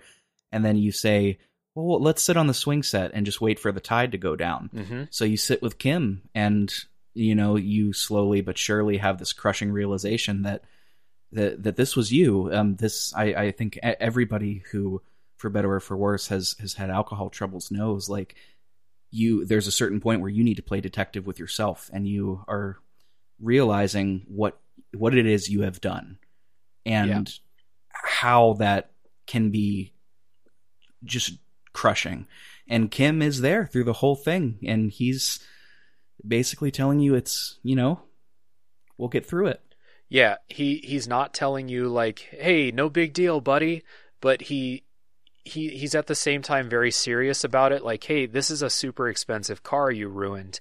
Uh, but uh, he's not scolding you and he's not uh, yelling at you. He's he's emotionally there the way that he should be, and it's it's just really good. And this is also where you find your badge uh, that tells you Harry's uh, full name, Harrier Du Bois, which Harrier is a great name. Really enjoyed that. Uh, did you stick with Harry both games, or did you go with uh, the other name, which I'm forgetting at the right now? Raphael Ambrosius Costeau. Right, that's the one. No, I just went with Harry both times because I'm I'm boring, I guess. Uh, I was on the redemption path both times, and part of the redemption path to me is, um, you know, your real name, not taking on a new persona. So that was good. Um, another kind of emotional moment here. Actually, it's, it's all emotional moments from here on out. Um, on the kind of fishing village side, you find a dead body on the dock and you do a little quick uh, deduction, you know, Sherlock Holmes style. You f- you figure that this person uh, was drunk. They were eating a kebab, and they kind of slipped through a hole in the dock and million dollar babied themselves on a on a bench and, and killed themselves. And so you have to do a little side case, which uh, Kim is like, yeah, this is probably the right thing to do. We can't just like leave a dead body without any without telling anybody. And you you do a little detective work. You call your your station. You you actually call the library because you find a library card, I think, and that's how you get his his information. And you find out uh, where this person lived, and you go to their house. And uh, before you open the door, Kim gives you a pep talk, and it's it's really good. Kim is like, "Hey, are you ready? Are you ready for this?" And you can say to Kim like, "Hey, I don't know how to."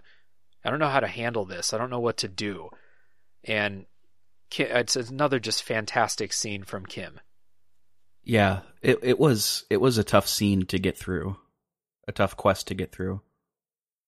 And when you go into the house and you talk to the woman in there, you may recognize her because earlier she was standing outside the bookstore. And I didn't do this, but I heard about this. There's a dialogue option when you talk to her outside the bookstore uh, earlier, like days earlier uh, and you can ask like, "Hey, where's your husband?" or something like that, and she kind of passes that dialogue off. And then you find out it's her husband who's been dead on this dock. He was dead the whole time. So if you remember that from earlier, it just adds a little bit more to like an already pretty sad uh, scene when you have to break this uh, husband's death to this woman. And she says something like, okay, well, I have to tell my daughter, and you're like, oh, fuck, they have a daughter. God damn it. It's a great scene. It's it's one of those scenes where even if you do it the correct way, it's not a good outcome.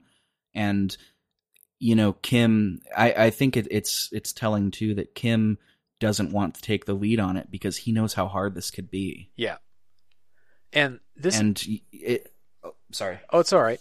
I was just gonna say this is a this is something that like if you watch a lot of cop shows, you know, Law and Order and stuff like that, there's a lot of scenes where they go to the house and they say, "I'm sorry, ma'am, your husband's dead," and this hits harder in this game than it ever does in those shows. And I just think it's part of the the emotional kind of attachment you have to the game the way that like you know you know Harry is not prepared to do this like mentally, he he is not prepared, and Kim is just such a solid partner, uh, getting you ready for this and being next to you and supporting you. It's it's so good. Yeah, yeah, and I, you you end up leaving and just hear her sobbing as, as you're as you're gone. It's it's it's really tough. Yeah, it's a really tough scene, especially because um, like she is living in like a tenement. Uh, they were already not. They already did not have a, a comfortable life, and now it's gotten much much worse. Uh, it will be much much worse for that woman and her kid. And you leave with that knowledge.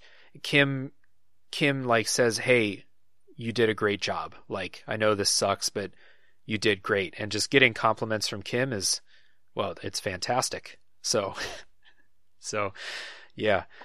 Um, total tone shift here. Uh, but moving on, let's talk about karaoke.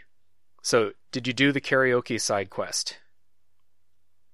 Yes, yeah, I uh, I did the karaoke. I sang it twice. Um, once I failed it, once I succeeded. Okay, cool. So I failed it both times, and again, we talked about this earlier, but failing in Disco Elysium is good. And the which one do you prefer? Fa- the failing one or the success? Failing by a, a wide margin. Yeah. When when you succeed, it's just narrated by the narrator, the the ancient reptilian brain. Right. And that's not to say that that's bad, um, but because it's quite good. But when you fail it, it's just this caterwauling of Harry on stage trying to communicate his his feelings of of despondence and despair in the only way he is capable, which is not coming off positively at all. Right. And it's and it's unskippable by the way. 3 minutes of unskippable wailing. Yeah. Um and nobody is pleased afterwards. But you ask Kim like what did you think? And Kim says I liked it. Yeah. He says like It was it was real. Yeah, he says like like hey, you you bared your soul up there. I enjoyed it. Uh the the failure song is sung by the limbic system uh, voice actor, which is really high and uh, uh, like almost falsetto. It's a horrible singing performance, but it reminded me of all the times I've ever seen somebody who was clearly going through some shit get up at karaoke and just sing their fucking heart out. And it's you know it's it's horrible most of the time. It not great to listen to, but I mean, I've I've definitely sung some karaoke songs that had a little extra emotion behind them. And I remember one time in college, I was at a buddy's house, and some other guy had gone through a breakup really, really recently, and he sang uh, "Total Eclipse of the Heart," and he gave just one thousand percent of his soul in that performance. And this reminded me of that. It was it's a very good scene. There's something to be said about that, you know, as uh, professional musicians we're we're trained to communicate ideas and emotions and affects even when we're not going through it and it's successful a lot of the time but it's it's a different thing to hear somebody that doesn't have those skills or maybe not honed to the same degree go up and do a performance on sheer emotion it's Mhm. it taps in it taps into this the, this in not ingenuity, uh, um, intimacy and and rawness that i- hard to replicate. And you know, just thinking about Harry, who not only no has nobody aside from Kim that really understands him, but doesn't really understand himself in that moment. Mm-hmm. Trying to deal with these emotions in real time in the only way that he is able to without actively destroying his body. It it really, you know, it it hits home. Yeah. Um and maybe for maybe maybe that's um you know, for better or for worse kind of deal, but whew, Yeah. yeah. Man, it's a, it's an excellent scene, and you get a you just get a side quest that says like sing karaoke, and you might be inclined to just treat that as like sing karaoke. You know, like whatever. I'll if I have time, if I find the tape, and if I find you know stuff like if I can convince Garte to let me go do it, sure. But if not, fine. But I, I really. I, this is one of my favorite memories from the game, other than like the big, big no, actually, this is a big emotional payoff here, and uh, yeah, it, it's just it's fantastic.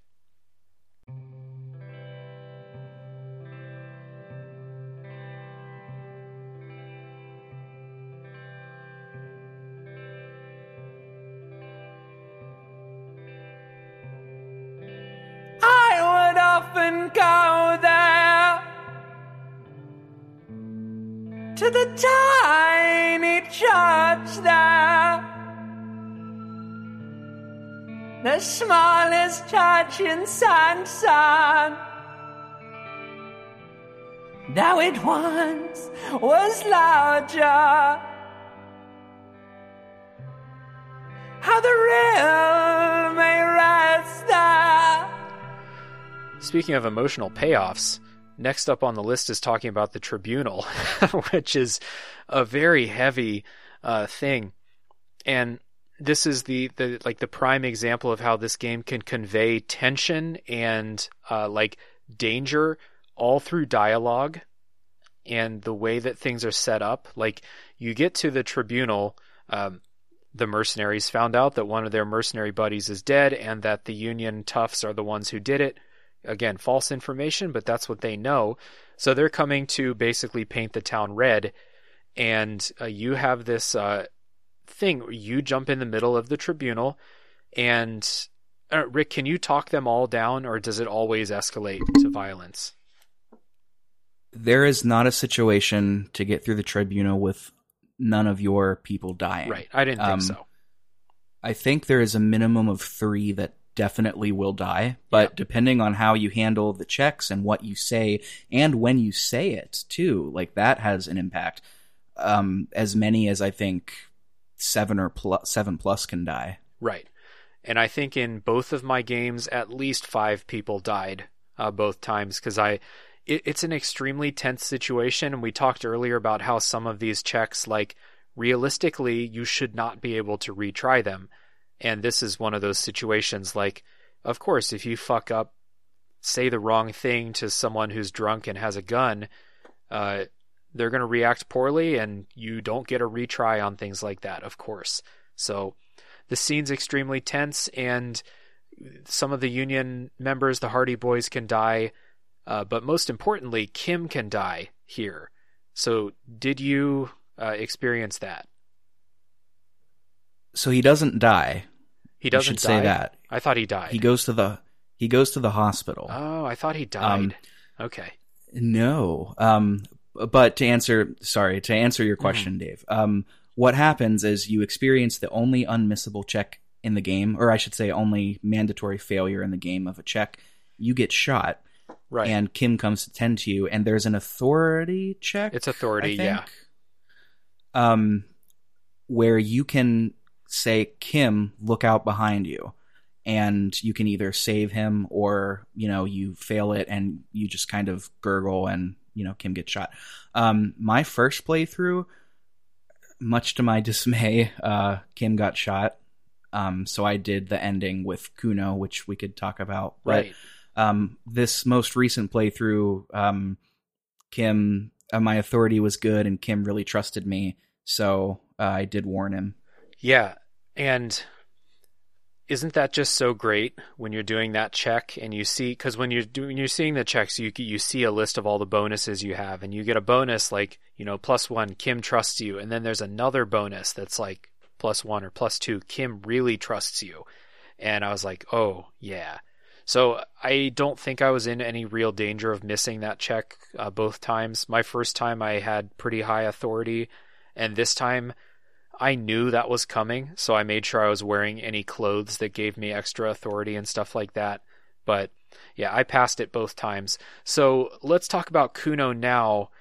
Um, I don't know. Do you think it's better to talk about Cuno's ending now, or like we can talk about it bit by bit uh, of how it's different with Cuno? I think either one would be just fine. Um, before we move away from the tribunal, though, I did want to ask. Okay. Um, either either time, did you get the spirit bomb? No, no. I actually have no idea what you're talking about, so no. Oh, this is perfect. So one thing that we haven't mentioned yet is the horrific necktie. The Right. horrific necktie is um, oh, this really gaudy tie that speaks to you throughout the game.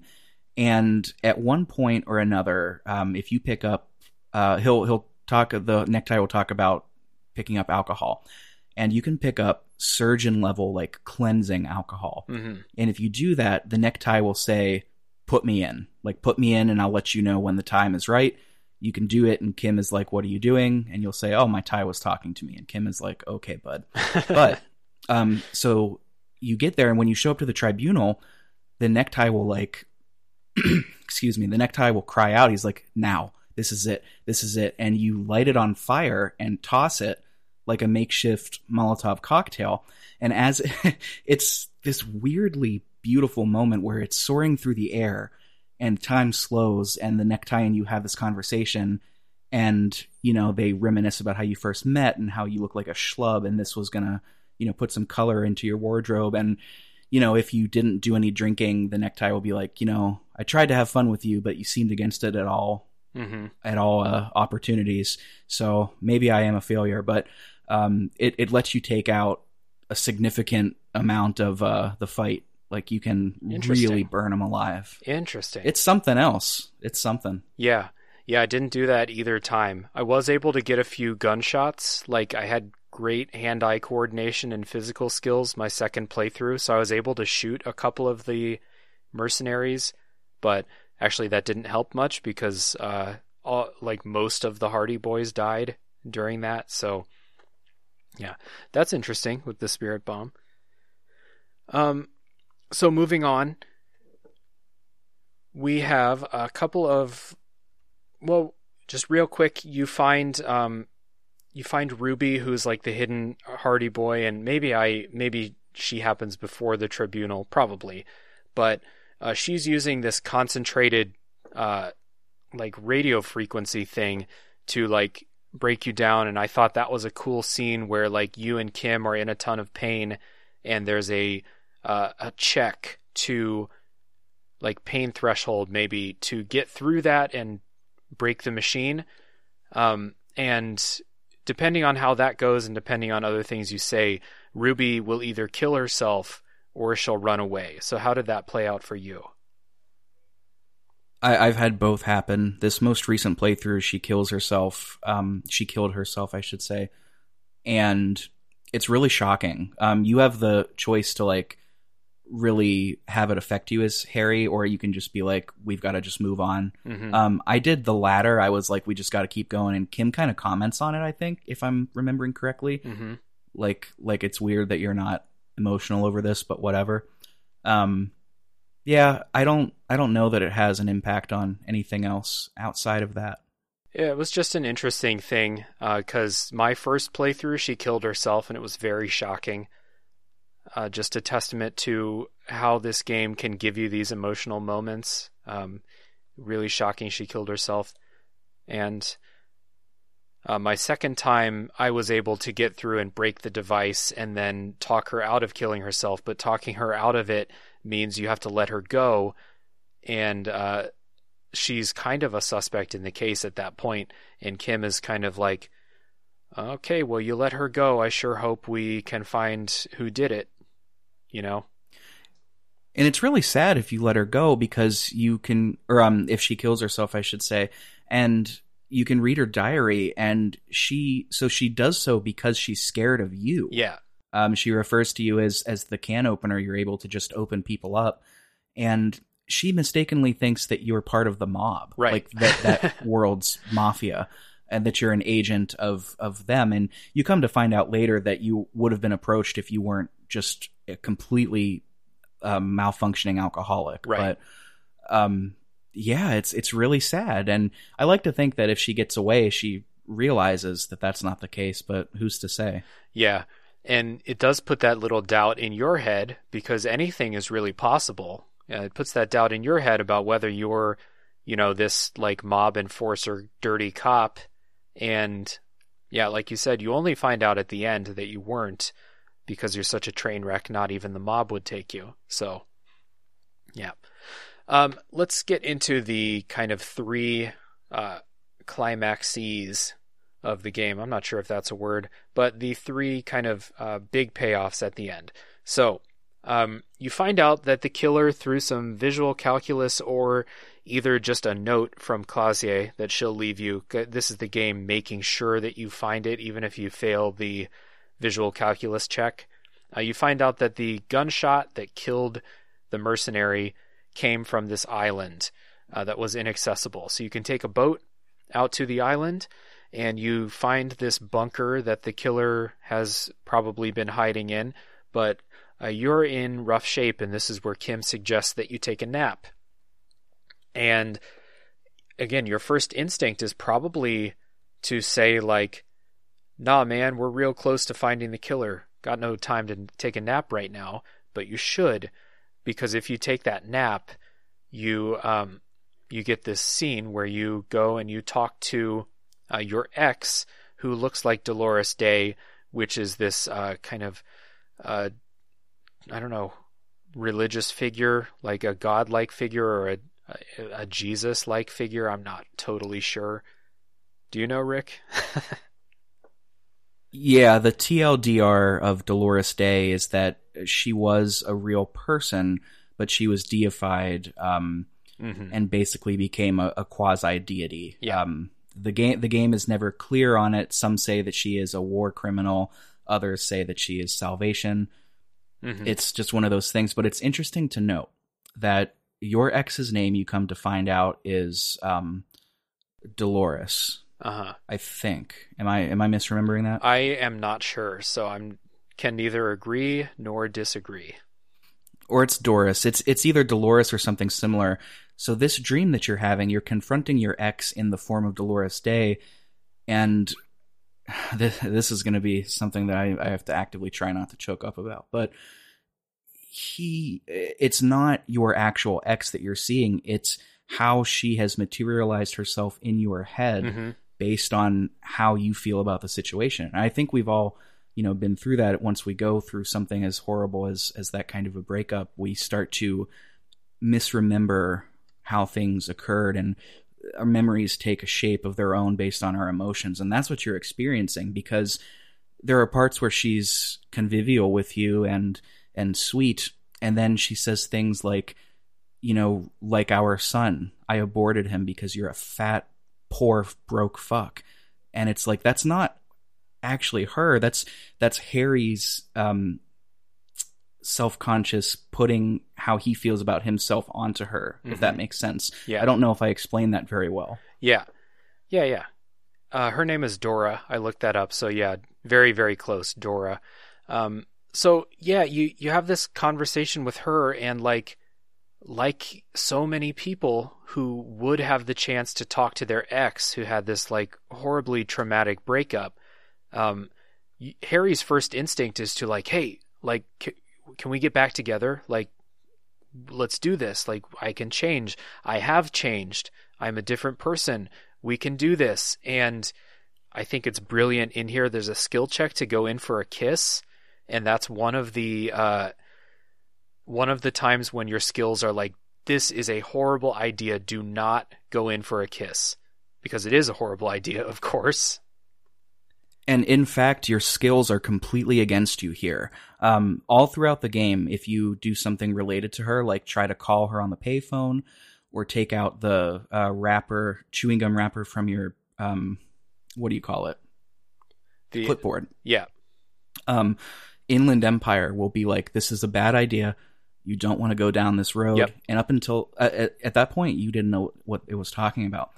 All throughout this this section, like Dolores will say something like, you know, I can't do this anymore. I if you keep this up, you're going to die. And Inland Empire will ch- chime in and say, "We all warned you. This is everything I ever warned you about." Yep. Exactly. And it's, it's- it's so, It, it's Uh, it, dude, it's it's just so real in here. The way that like, I I have been in not to this extent, but I've been in this situation trying to like rekindle a relationship that is not going to be rekindled, and even in the moment, you're like, "Fuck, what am I doing? Like, really?" And th- this kind of it shows this really well, and.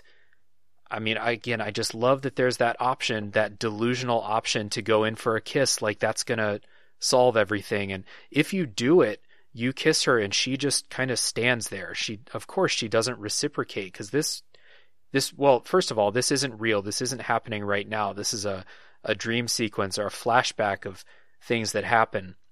But of course, there's no repairing this relationship that you fucked up so badly so long ago. And when I talked earlier like about the emotional intelligence that this game has, like I've I've never seen any piece of media handle a traumatic breakup the way this game does. and even even if you succeed in the kiss, um, the the pros will say, you know, you're stealing you're you're stealing a taste. None of this belongs to you, Mhm. or she's she's frigid, she's tense, hiding from you. Um, and you do it, you kiss her, and you have this thought with suggestion because that's the check, I think. And you know, you say like, "But I succeeded. I passed the check." Yeah. and suggest suggestion says you should have never listened to me. You should never listen to me again, Uh-huh. um, brother. You should put me in front of a firing squad. Yep. and like, it is, it is so well realized and. I I remember see I I feel things too intensely with with stuff like this and I I get choked up even thinking about it. I remember playing this for the first time and I got through it and I I I stopped. Like I I, couldn't play any more of the game for the rest of that day. Like I I, it's very it's rare for me to get overloaded Mhm. with things like this, but this this did it. Yeah, it's rare for me. And it, it Go ahead. I know I was just gonna say it, it gives way to one of my favorite quotes in the game, and I was gonna see if you wanted to read it. Oh, yeah. because I can't. I, I can't. So this is, I mean, and this is like one of the quotes of the game right here. So she, I actually, this is this is my fault for not writing what leads into this quote. Um, but she says, "This is real darkness. It's not death or war or child molestation. Real darkness has love for a face. The first death is in the heart, Harry." And I'm getting chills reading that. And then, so you see that line it, the first death is in the heart. You're like, fuck. God damn it. And then she says, see you tomorrow. And it's just, it is brutal how real this is uh, uh, for traumatic breakups. And like this, this breakup in the game threw Harry into a destructive spiral, which is something that happens to some people, but not everybody, but all of us have had these feelings regardless of how we, we dealt with it and man, it's just it is brutal. There's no other word to describe it. It plays into you know the the principal theme of the game to me is is the weight of the past, Mhm. and between this and the political backdrop, this is the the writer is saying like the weight of the past you can progress from it but it never goes away Yep. it will always be there Mhm. there is there's just no erasing this and you know see you tomorrow how are you going to deal with this Those do those three words just have so much extra like weight to them. It's incredible. Because that you if you're in a if you're in a position where you're going to have that dream, this dream where you're talking to your ex and she's telling you how much you fucked everything up and she left because of you and it's all your fault. And it is probably mostly Harry's fault even though this dream is kind of uh his distorted memory of how things happened. Uh, if you're in that state this is not just a one-off thought that you're going to have. This is something that's dominating your life. Uh, so yeah those three words. See you tomorrow. Brutal the figurines do nothing they won't bring her back Yeah. Yeah. Ah, Jesus. Yeah, there's that option to you get a gift to give to her and you give it to her and she's like, "What am I supposed to do with this?" You thought like you thought this was going to fix things? Like just a, a real childlike kind of idea that just immediately gets smashed as soon as you present it. Yeah. Fantastic. Whew. Música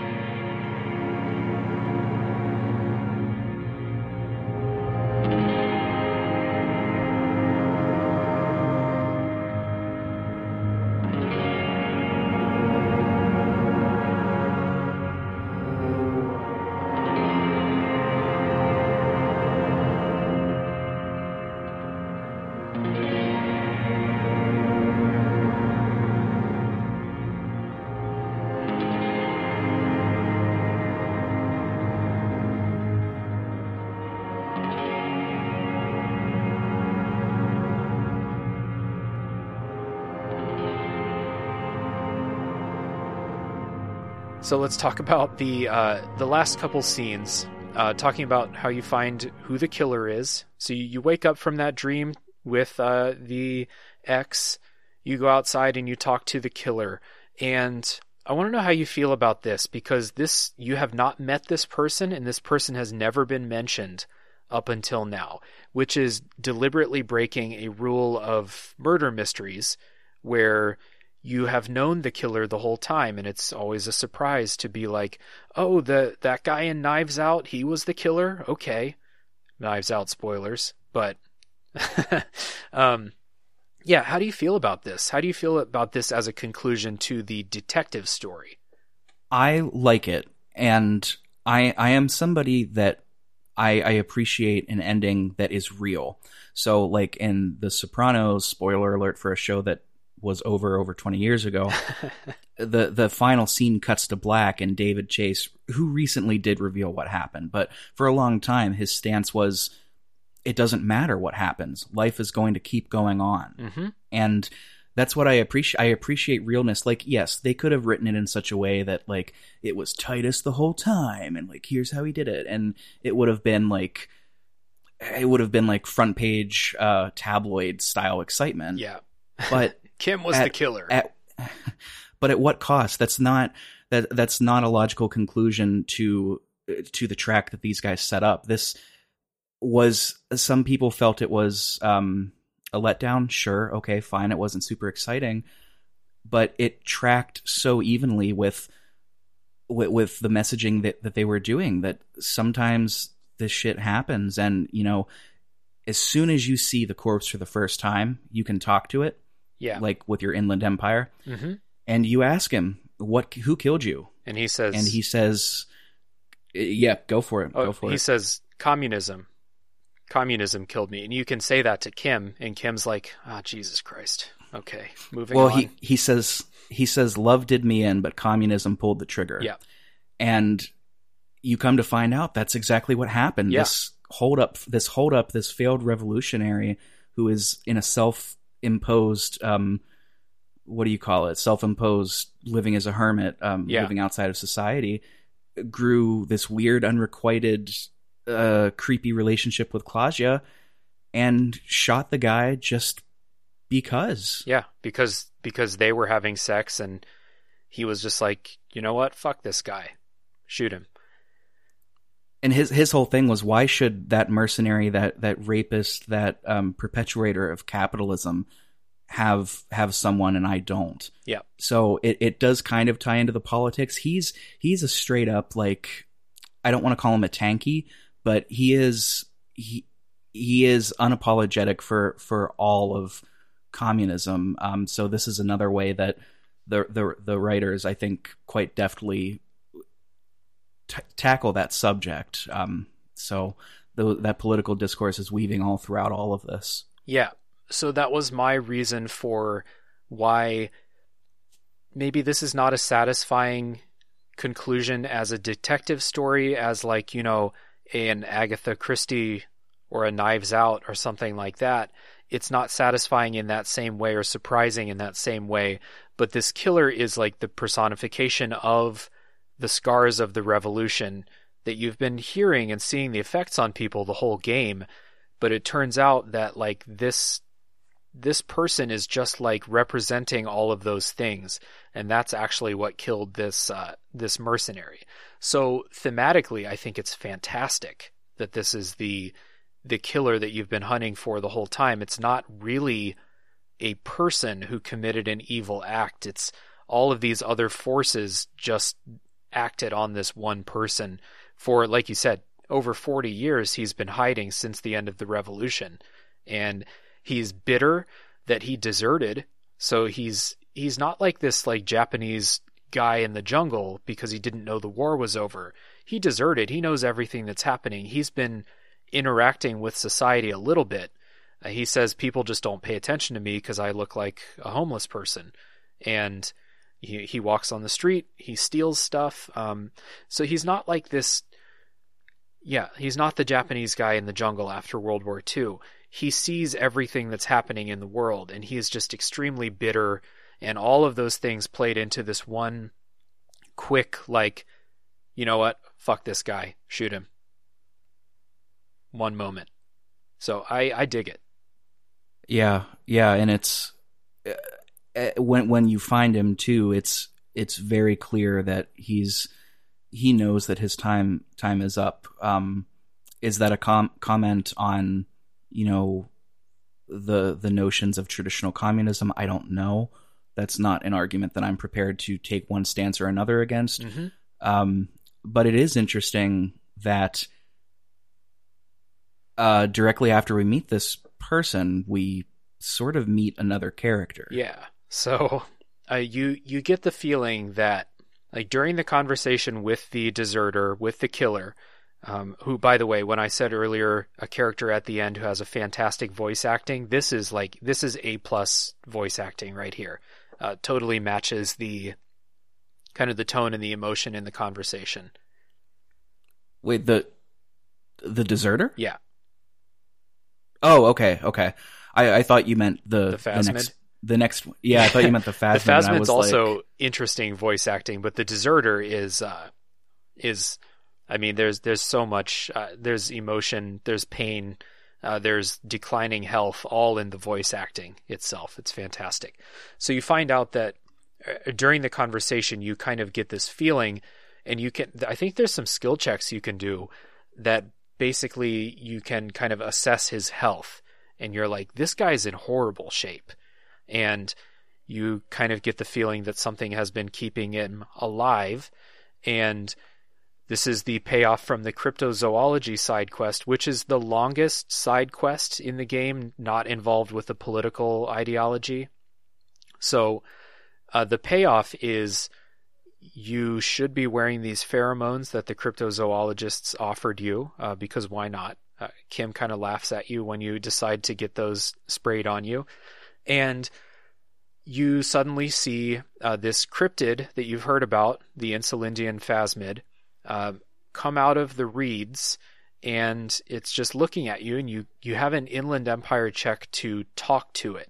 I think it is. You can go interact with it, but to actually talk to it, you have to do an Inland Empire check. And this is another one where I can't imagine just failing that check and not getting this conversation or not doing the cryptozoology side quest and not even seeing it out there. That would be a well, I guess you wouldn't know because you wouldn't know that it's a possibility, but this conversation is very good.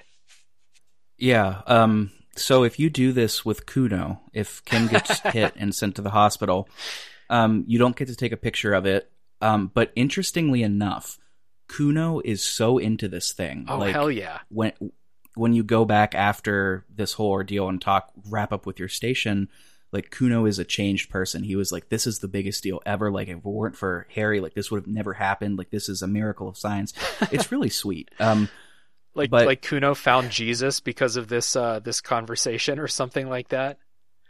Sort of like when you wake up after the tribunal with cuno he's like not on drugs anymore so he's a kind of a different person but yeah it's it's pretty sweet but Cool.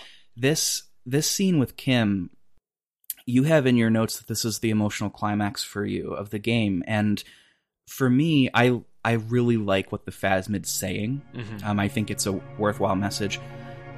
What hit me the hardest was when it first comes out.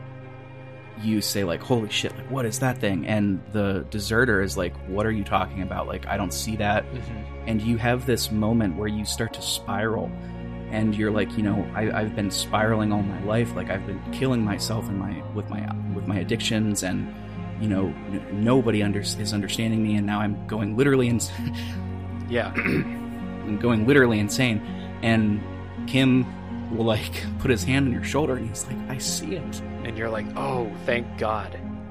and it's like i'm gonna start crying again because it's like the mo it's such a beautiful scene Yeah. And it's it sounds silly if you if we were to describe it. I mean, it's a giant stick insect that you're looking at. And but it brings on this this beautiful climax here. And so you you should I think you should save scum this and make sure you pass this check. Um and so you talk to the Phasmid and I, I, I don't know. I kind of got the feeling I would be talking to this like superior being that knew everything, but it's not. It's just a giant insect, and it's curious about humans the same way that you're curious about it. And so, like, it's actually talking to you the way that insects would view humans. Like, humans are an invading force, and all of the animals agree that humans are going to be the reason that the world is destroyed one day, which real world uh, parallels, you know. Um, and that humans are the reason that the pale is uh, is here, and well, at least they say uh, nobody remembers the pale before humans came.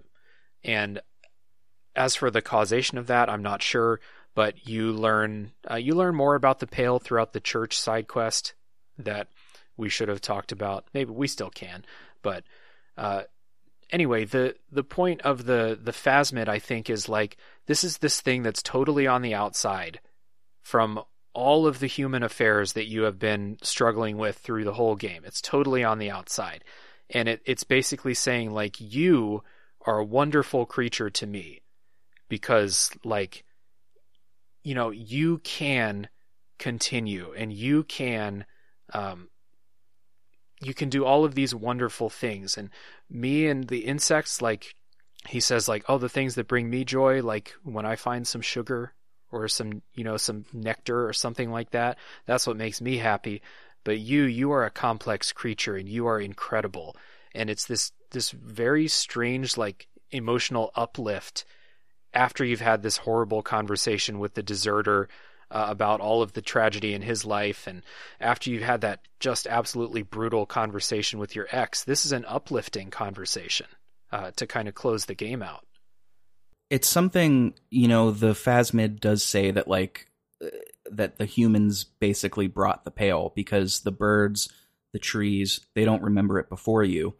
And that you know given enough time you would wipe us all out simply by accident. Mm-hmm. um, so it, it does paint this kind of bleak picture of humanity which i think they handled with tact you know i'm, I'm thinking about like the guys from South Park handling this, it would be like, well, both sides are bad and everybody's evil. And it's like, that's a very childish way of looking at it. I think what makes this beautiful is um, the, the studio went with that message that yes, humanity is creating the pale, which can be seen as a multitude of different things, but I think climate change is the, yeah. the global warming is the most accepted one. Mm-hmm.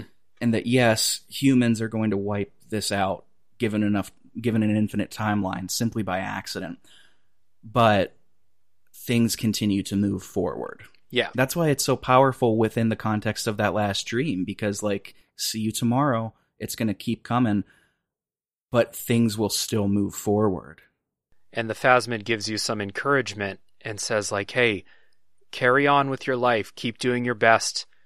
Leave the woman in the past. And harry can actually just say like what woman? Uh, there's a lot of good options during this scene but it's basically it's this it's i don't know it's just this very emotional like note of encouragement in a game that doesn't have a whole lot of encouragement throughout it. Uh, like carry on do your best and then the the famous quote from the game do it for the working class uh, it's just a it's maybe the it's not the most powerful. It's not the thing that I'm going to remember the most, but it, it's a very, very strange but somehow fitting way to kind of basically finish the game. Yeah, and and the game is at its end. We we learn by proxy that the the pheromones that the phasmid was emitting was actually keeping the deserter alive. And now that the phasmid has scurried, um, which by the way you can find like Klaasje's original passport, Mhm. the last piece of the armor, if you're caring about that. Yeah. Um, after the phasmid scurries away, the deserter's health basically just plummets, and he is essentially comatose. Yeah. Like he's he's done. Instantly. Yeah, as soon as the phasmid goes away, it's like, okay, everything that had been propping this guy up is gone now. So, yeah. It it's a very how do you feel about this like kind of supernatural turn that this took? Cuz it's real. Like we said, Kim can see this too. This thing is real. It was just disguising itself from the deserter, which is why he couldn't see it. So it's kind of a supernatural turn right at the end in a way that doesn't matter really for how the game world works, you know? Yeah, yeah. I I don't know that I'd call it a turn because like the pale and phasmid aspect of the game have been a very slow burn, Mhm. and it, it's something we didn't like get super in depth with the pale, but it, it plays into a lot of why the world is as it is. I I wouldn't if it were absent the phasmid um encounter. I wouldn't feel differently about the ending. I would still think it's good Mhm. um, I'm happy that it's there because I think its message is is just and good. But I, if it weren't there, fine, be the same. You just you know have to detain the deserter, I guess. Yeah. And I I'm imagining a scenario where you get the same message delivered by a person Like maybe you go back and the rest of your team gives you this encouraging message, or Kim gives it to you, or something like that, or or Cuno gives it to you. I'm I, I don't I just I think the way that the the Phasmid is so separated from humanity, like an outsider looking in telling you these things, makes it a bit more special than it would be if Kim was the one giving you this speech. So I like it, um, and you know, if you pay attention to things uh, as the game progresses, you should notice, hey, like I'm doing a lot of quests about this Phasmid. There's got to be a payoff here, right? Uh, so it, it, does make sense that this is actually where uh, one of the emotional climaxes is, I think. And I like it a lot. So you've asked me a couple questions as we've been going through here. So now I have one for you. So we're wrapping up here. You go back to the mainland, and this is where you kind of reconvene with your partner, mm-hmm. um, um, as well as Judith, as well as um, oh, the one guy that studies uh, pale affects on the brain. I can't remember pale effects on the brain. I can't remember his name. Mm-hmm. But basically, you're you're reconvening with everybody. And I was listening today to um, my far and away one of my favorite um, uh, reviewers, Noah Caldwell Gervais. Yeah, and he mentioned reading an article on Vice where somebody gave the critique at the end of the game that they felt that the game's message sort of shrank or um, flinched insofar as you know the political ideologies of rebuilding communism give way to making a better police force, kind of maybe, mm-hmm. and things like that. Um, so I was curious to see how you felt about the ending and if you felt like it was, um, if it accomplished what it set out to do, if it answered the question that it asked as a whole, or if you feel the same way as the Vice article um, that it was that it didn't that it didn't fully answer the question or that it kind of flinched or you know was otherwise unsatisfying? Um, i disagree with the idea that this game is about rebuilding communism like flat out. Oh no no no like, I, or like that i'm sorry that, I, that was like a central theme of the game. Um, i i didn't ask the question in an effective way. That was my fault. Um it, it, but the political ideologies are there. They're scathing, yeah. and they kind of uh, shrink and flinch into the police force will maybe be better. Yeah, um, yeah, yeah. You're going. Uh, so do you do you think it was an effective ending? Yeah, like so. Like what I was getting at is that like the political ideologies are there and they're commented on, but at the end of the day, this is not a game about political ideologies. I think this is a very personal game that for a lot of people is a game about redemption for your character and kind of turning your life around or at least getting over not getting over uh, living with the trauma that has caused this spiral. So like i like that the political ideologies are there throughout the game but at the end of the day the political ideologies play into what the characters are doing and stuff like that. But i don't think this is a game about political ideologies. And so in that conversation at the end, the conversation is all about Harry and how the case progressed. And that's what this is. And I don't really also, I also don't really think this is like trying to say we're going to build a better police force. I think it's just like saying Harry is going to be better and Kim is going to come join. And so, like, yeah, the police force will be better because Kim's there. But, like, at the end of the game, you get this kind of thing. It's like you accomplished your task. You maybe you redeemed Harry a little bit and you set Harry on this new path of kind of recovery and living a more a more normal life. The case is over and his life moves on and in the grand scheme of things, Harry's not going to rebuild communism by himself and Harry's not even going to make an appreciable change in what's going on in Revachol where the game is set. He's just a police officer solving this case and like I I think that what the game is actually going for is this very personal story of Harry, not being a game that's like the point of this game is to make political commentary. I think that's thrown in as flavor, not the main thing. So I do like the ending because I thought that the game is about Harry and his redemption in my game at least. It's about bringing Harry back into society and being a functioning member. And I think that the ending is really good because you have this breakdown of how everything went and Kim is defending you when your officers uh, come at you and yeah, it, it's a very good uh, little you know wrap up. By this point, the the climaxes those are done. This is just a kind of clean up. We need a way to finish the story on a you know a satisfying ending here. So yeah, that's my that's my thing. no, I'm I'm right there with you. I think it's a, a more of a personal story. I I would argue that the political commentary is more than flavor, but even still, I think perspective is the key, and the game has not been shy or um, uh, elusive about that at all. I, in in terms of personal stuff, I mean that's self-explanatory from what we've talked about today. Mm-hmm. The the entire dream sequence does a great job of explaining that, but even the the political aspect is the the perspective that they have is that it's more complicated and nuanced to say that like now that I have that university degree in truth of of, of political know-how and better than you-ness, I can now change things for the better because that's just not how scale works. Mm-hmm. And yeah, it, it's more nuanced and complicated than that. I again, I don't see any other way this could have ended. I really don't.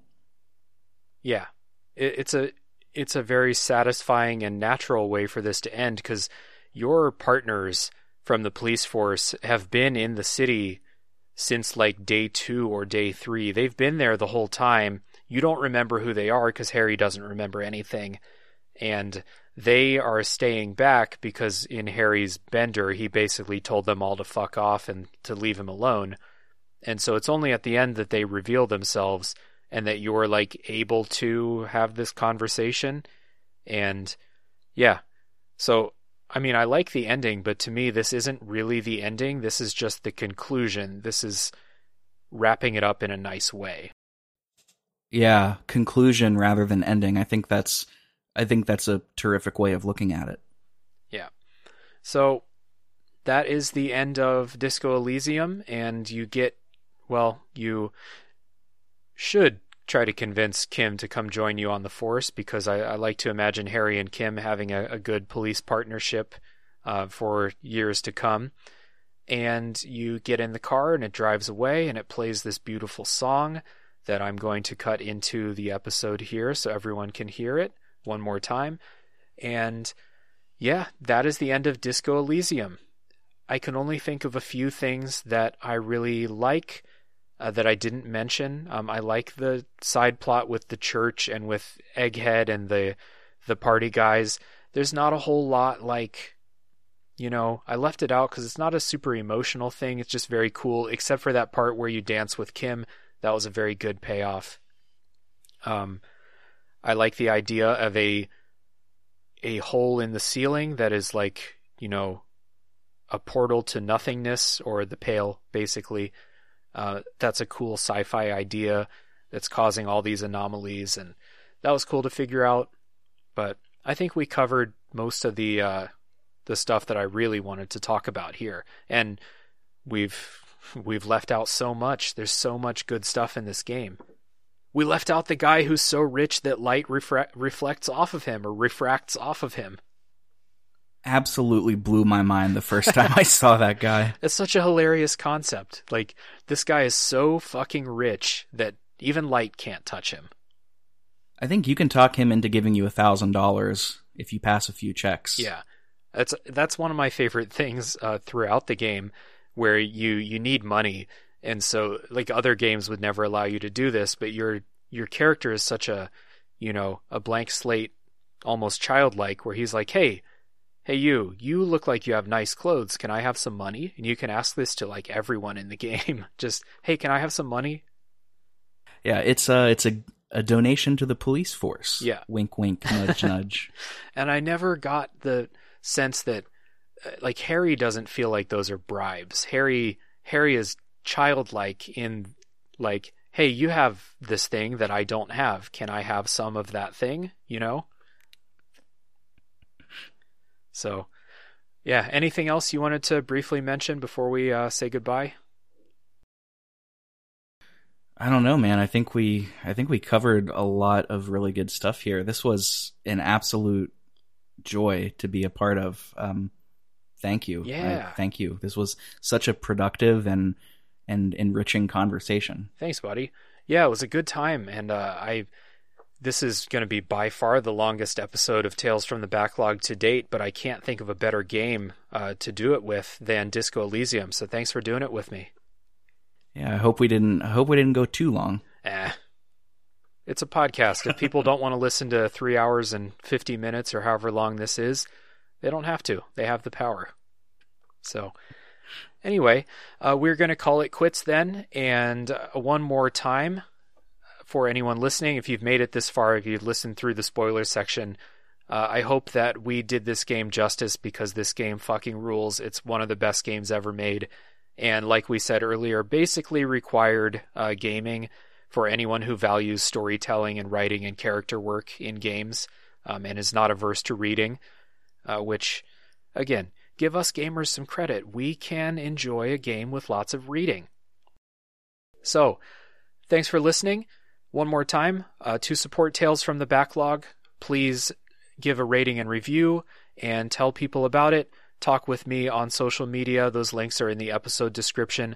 I will also put links to Pixel Project Radio, which is definitely worth your time as well. Please, please, please check out Pixel Project Radio. Fantastic.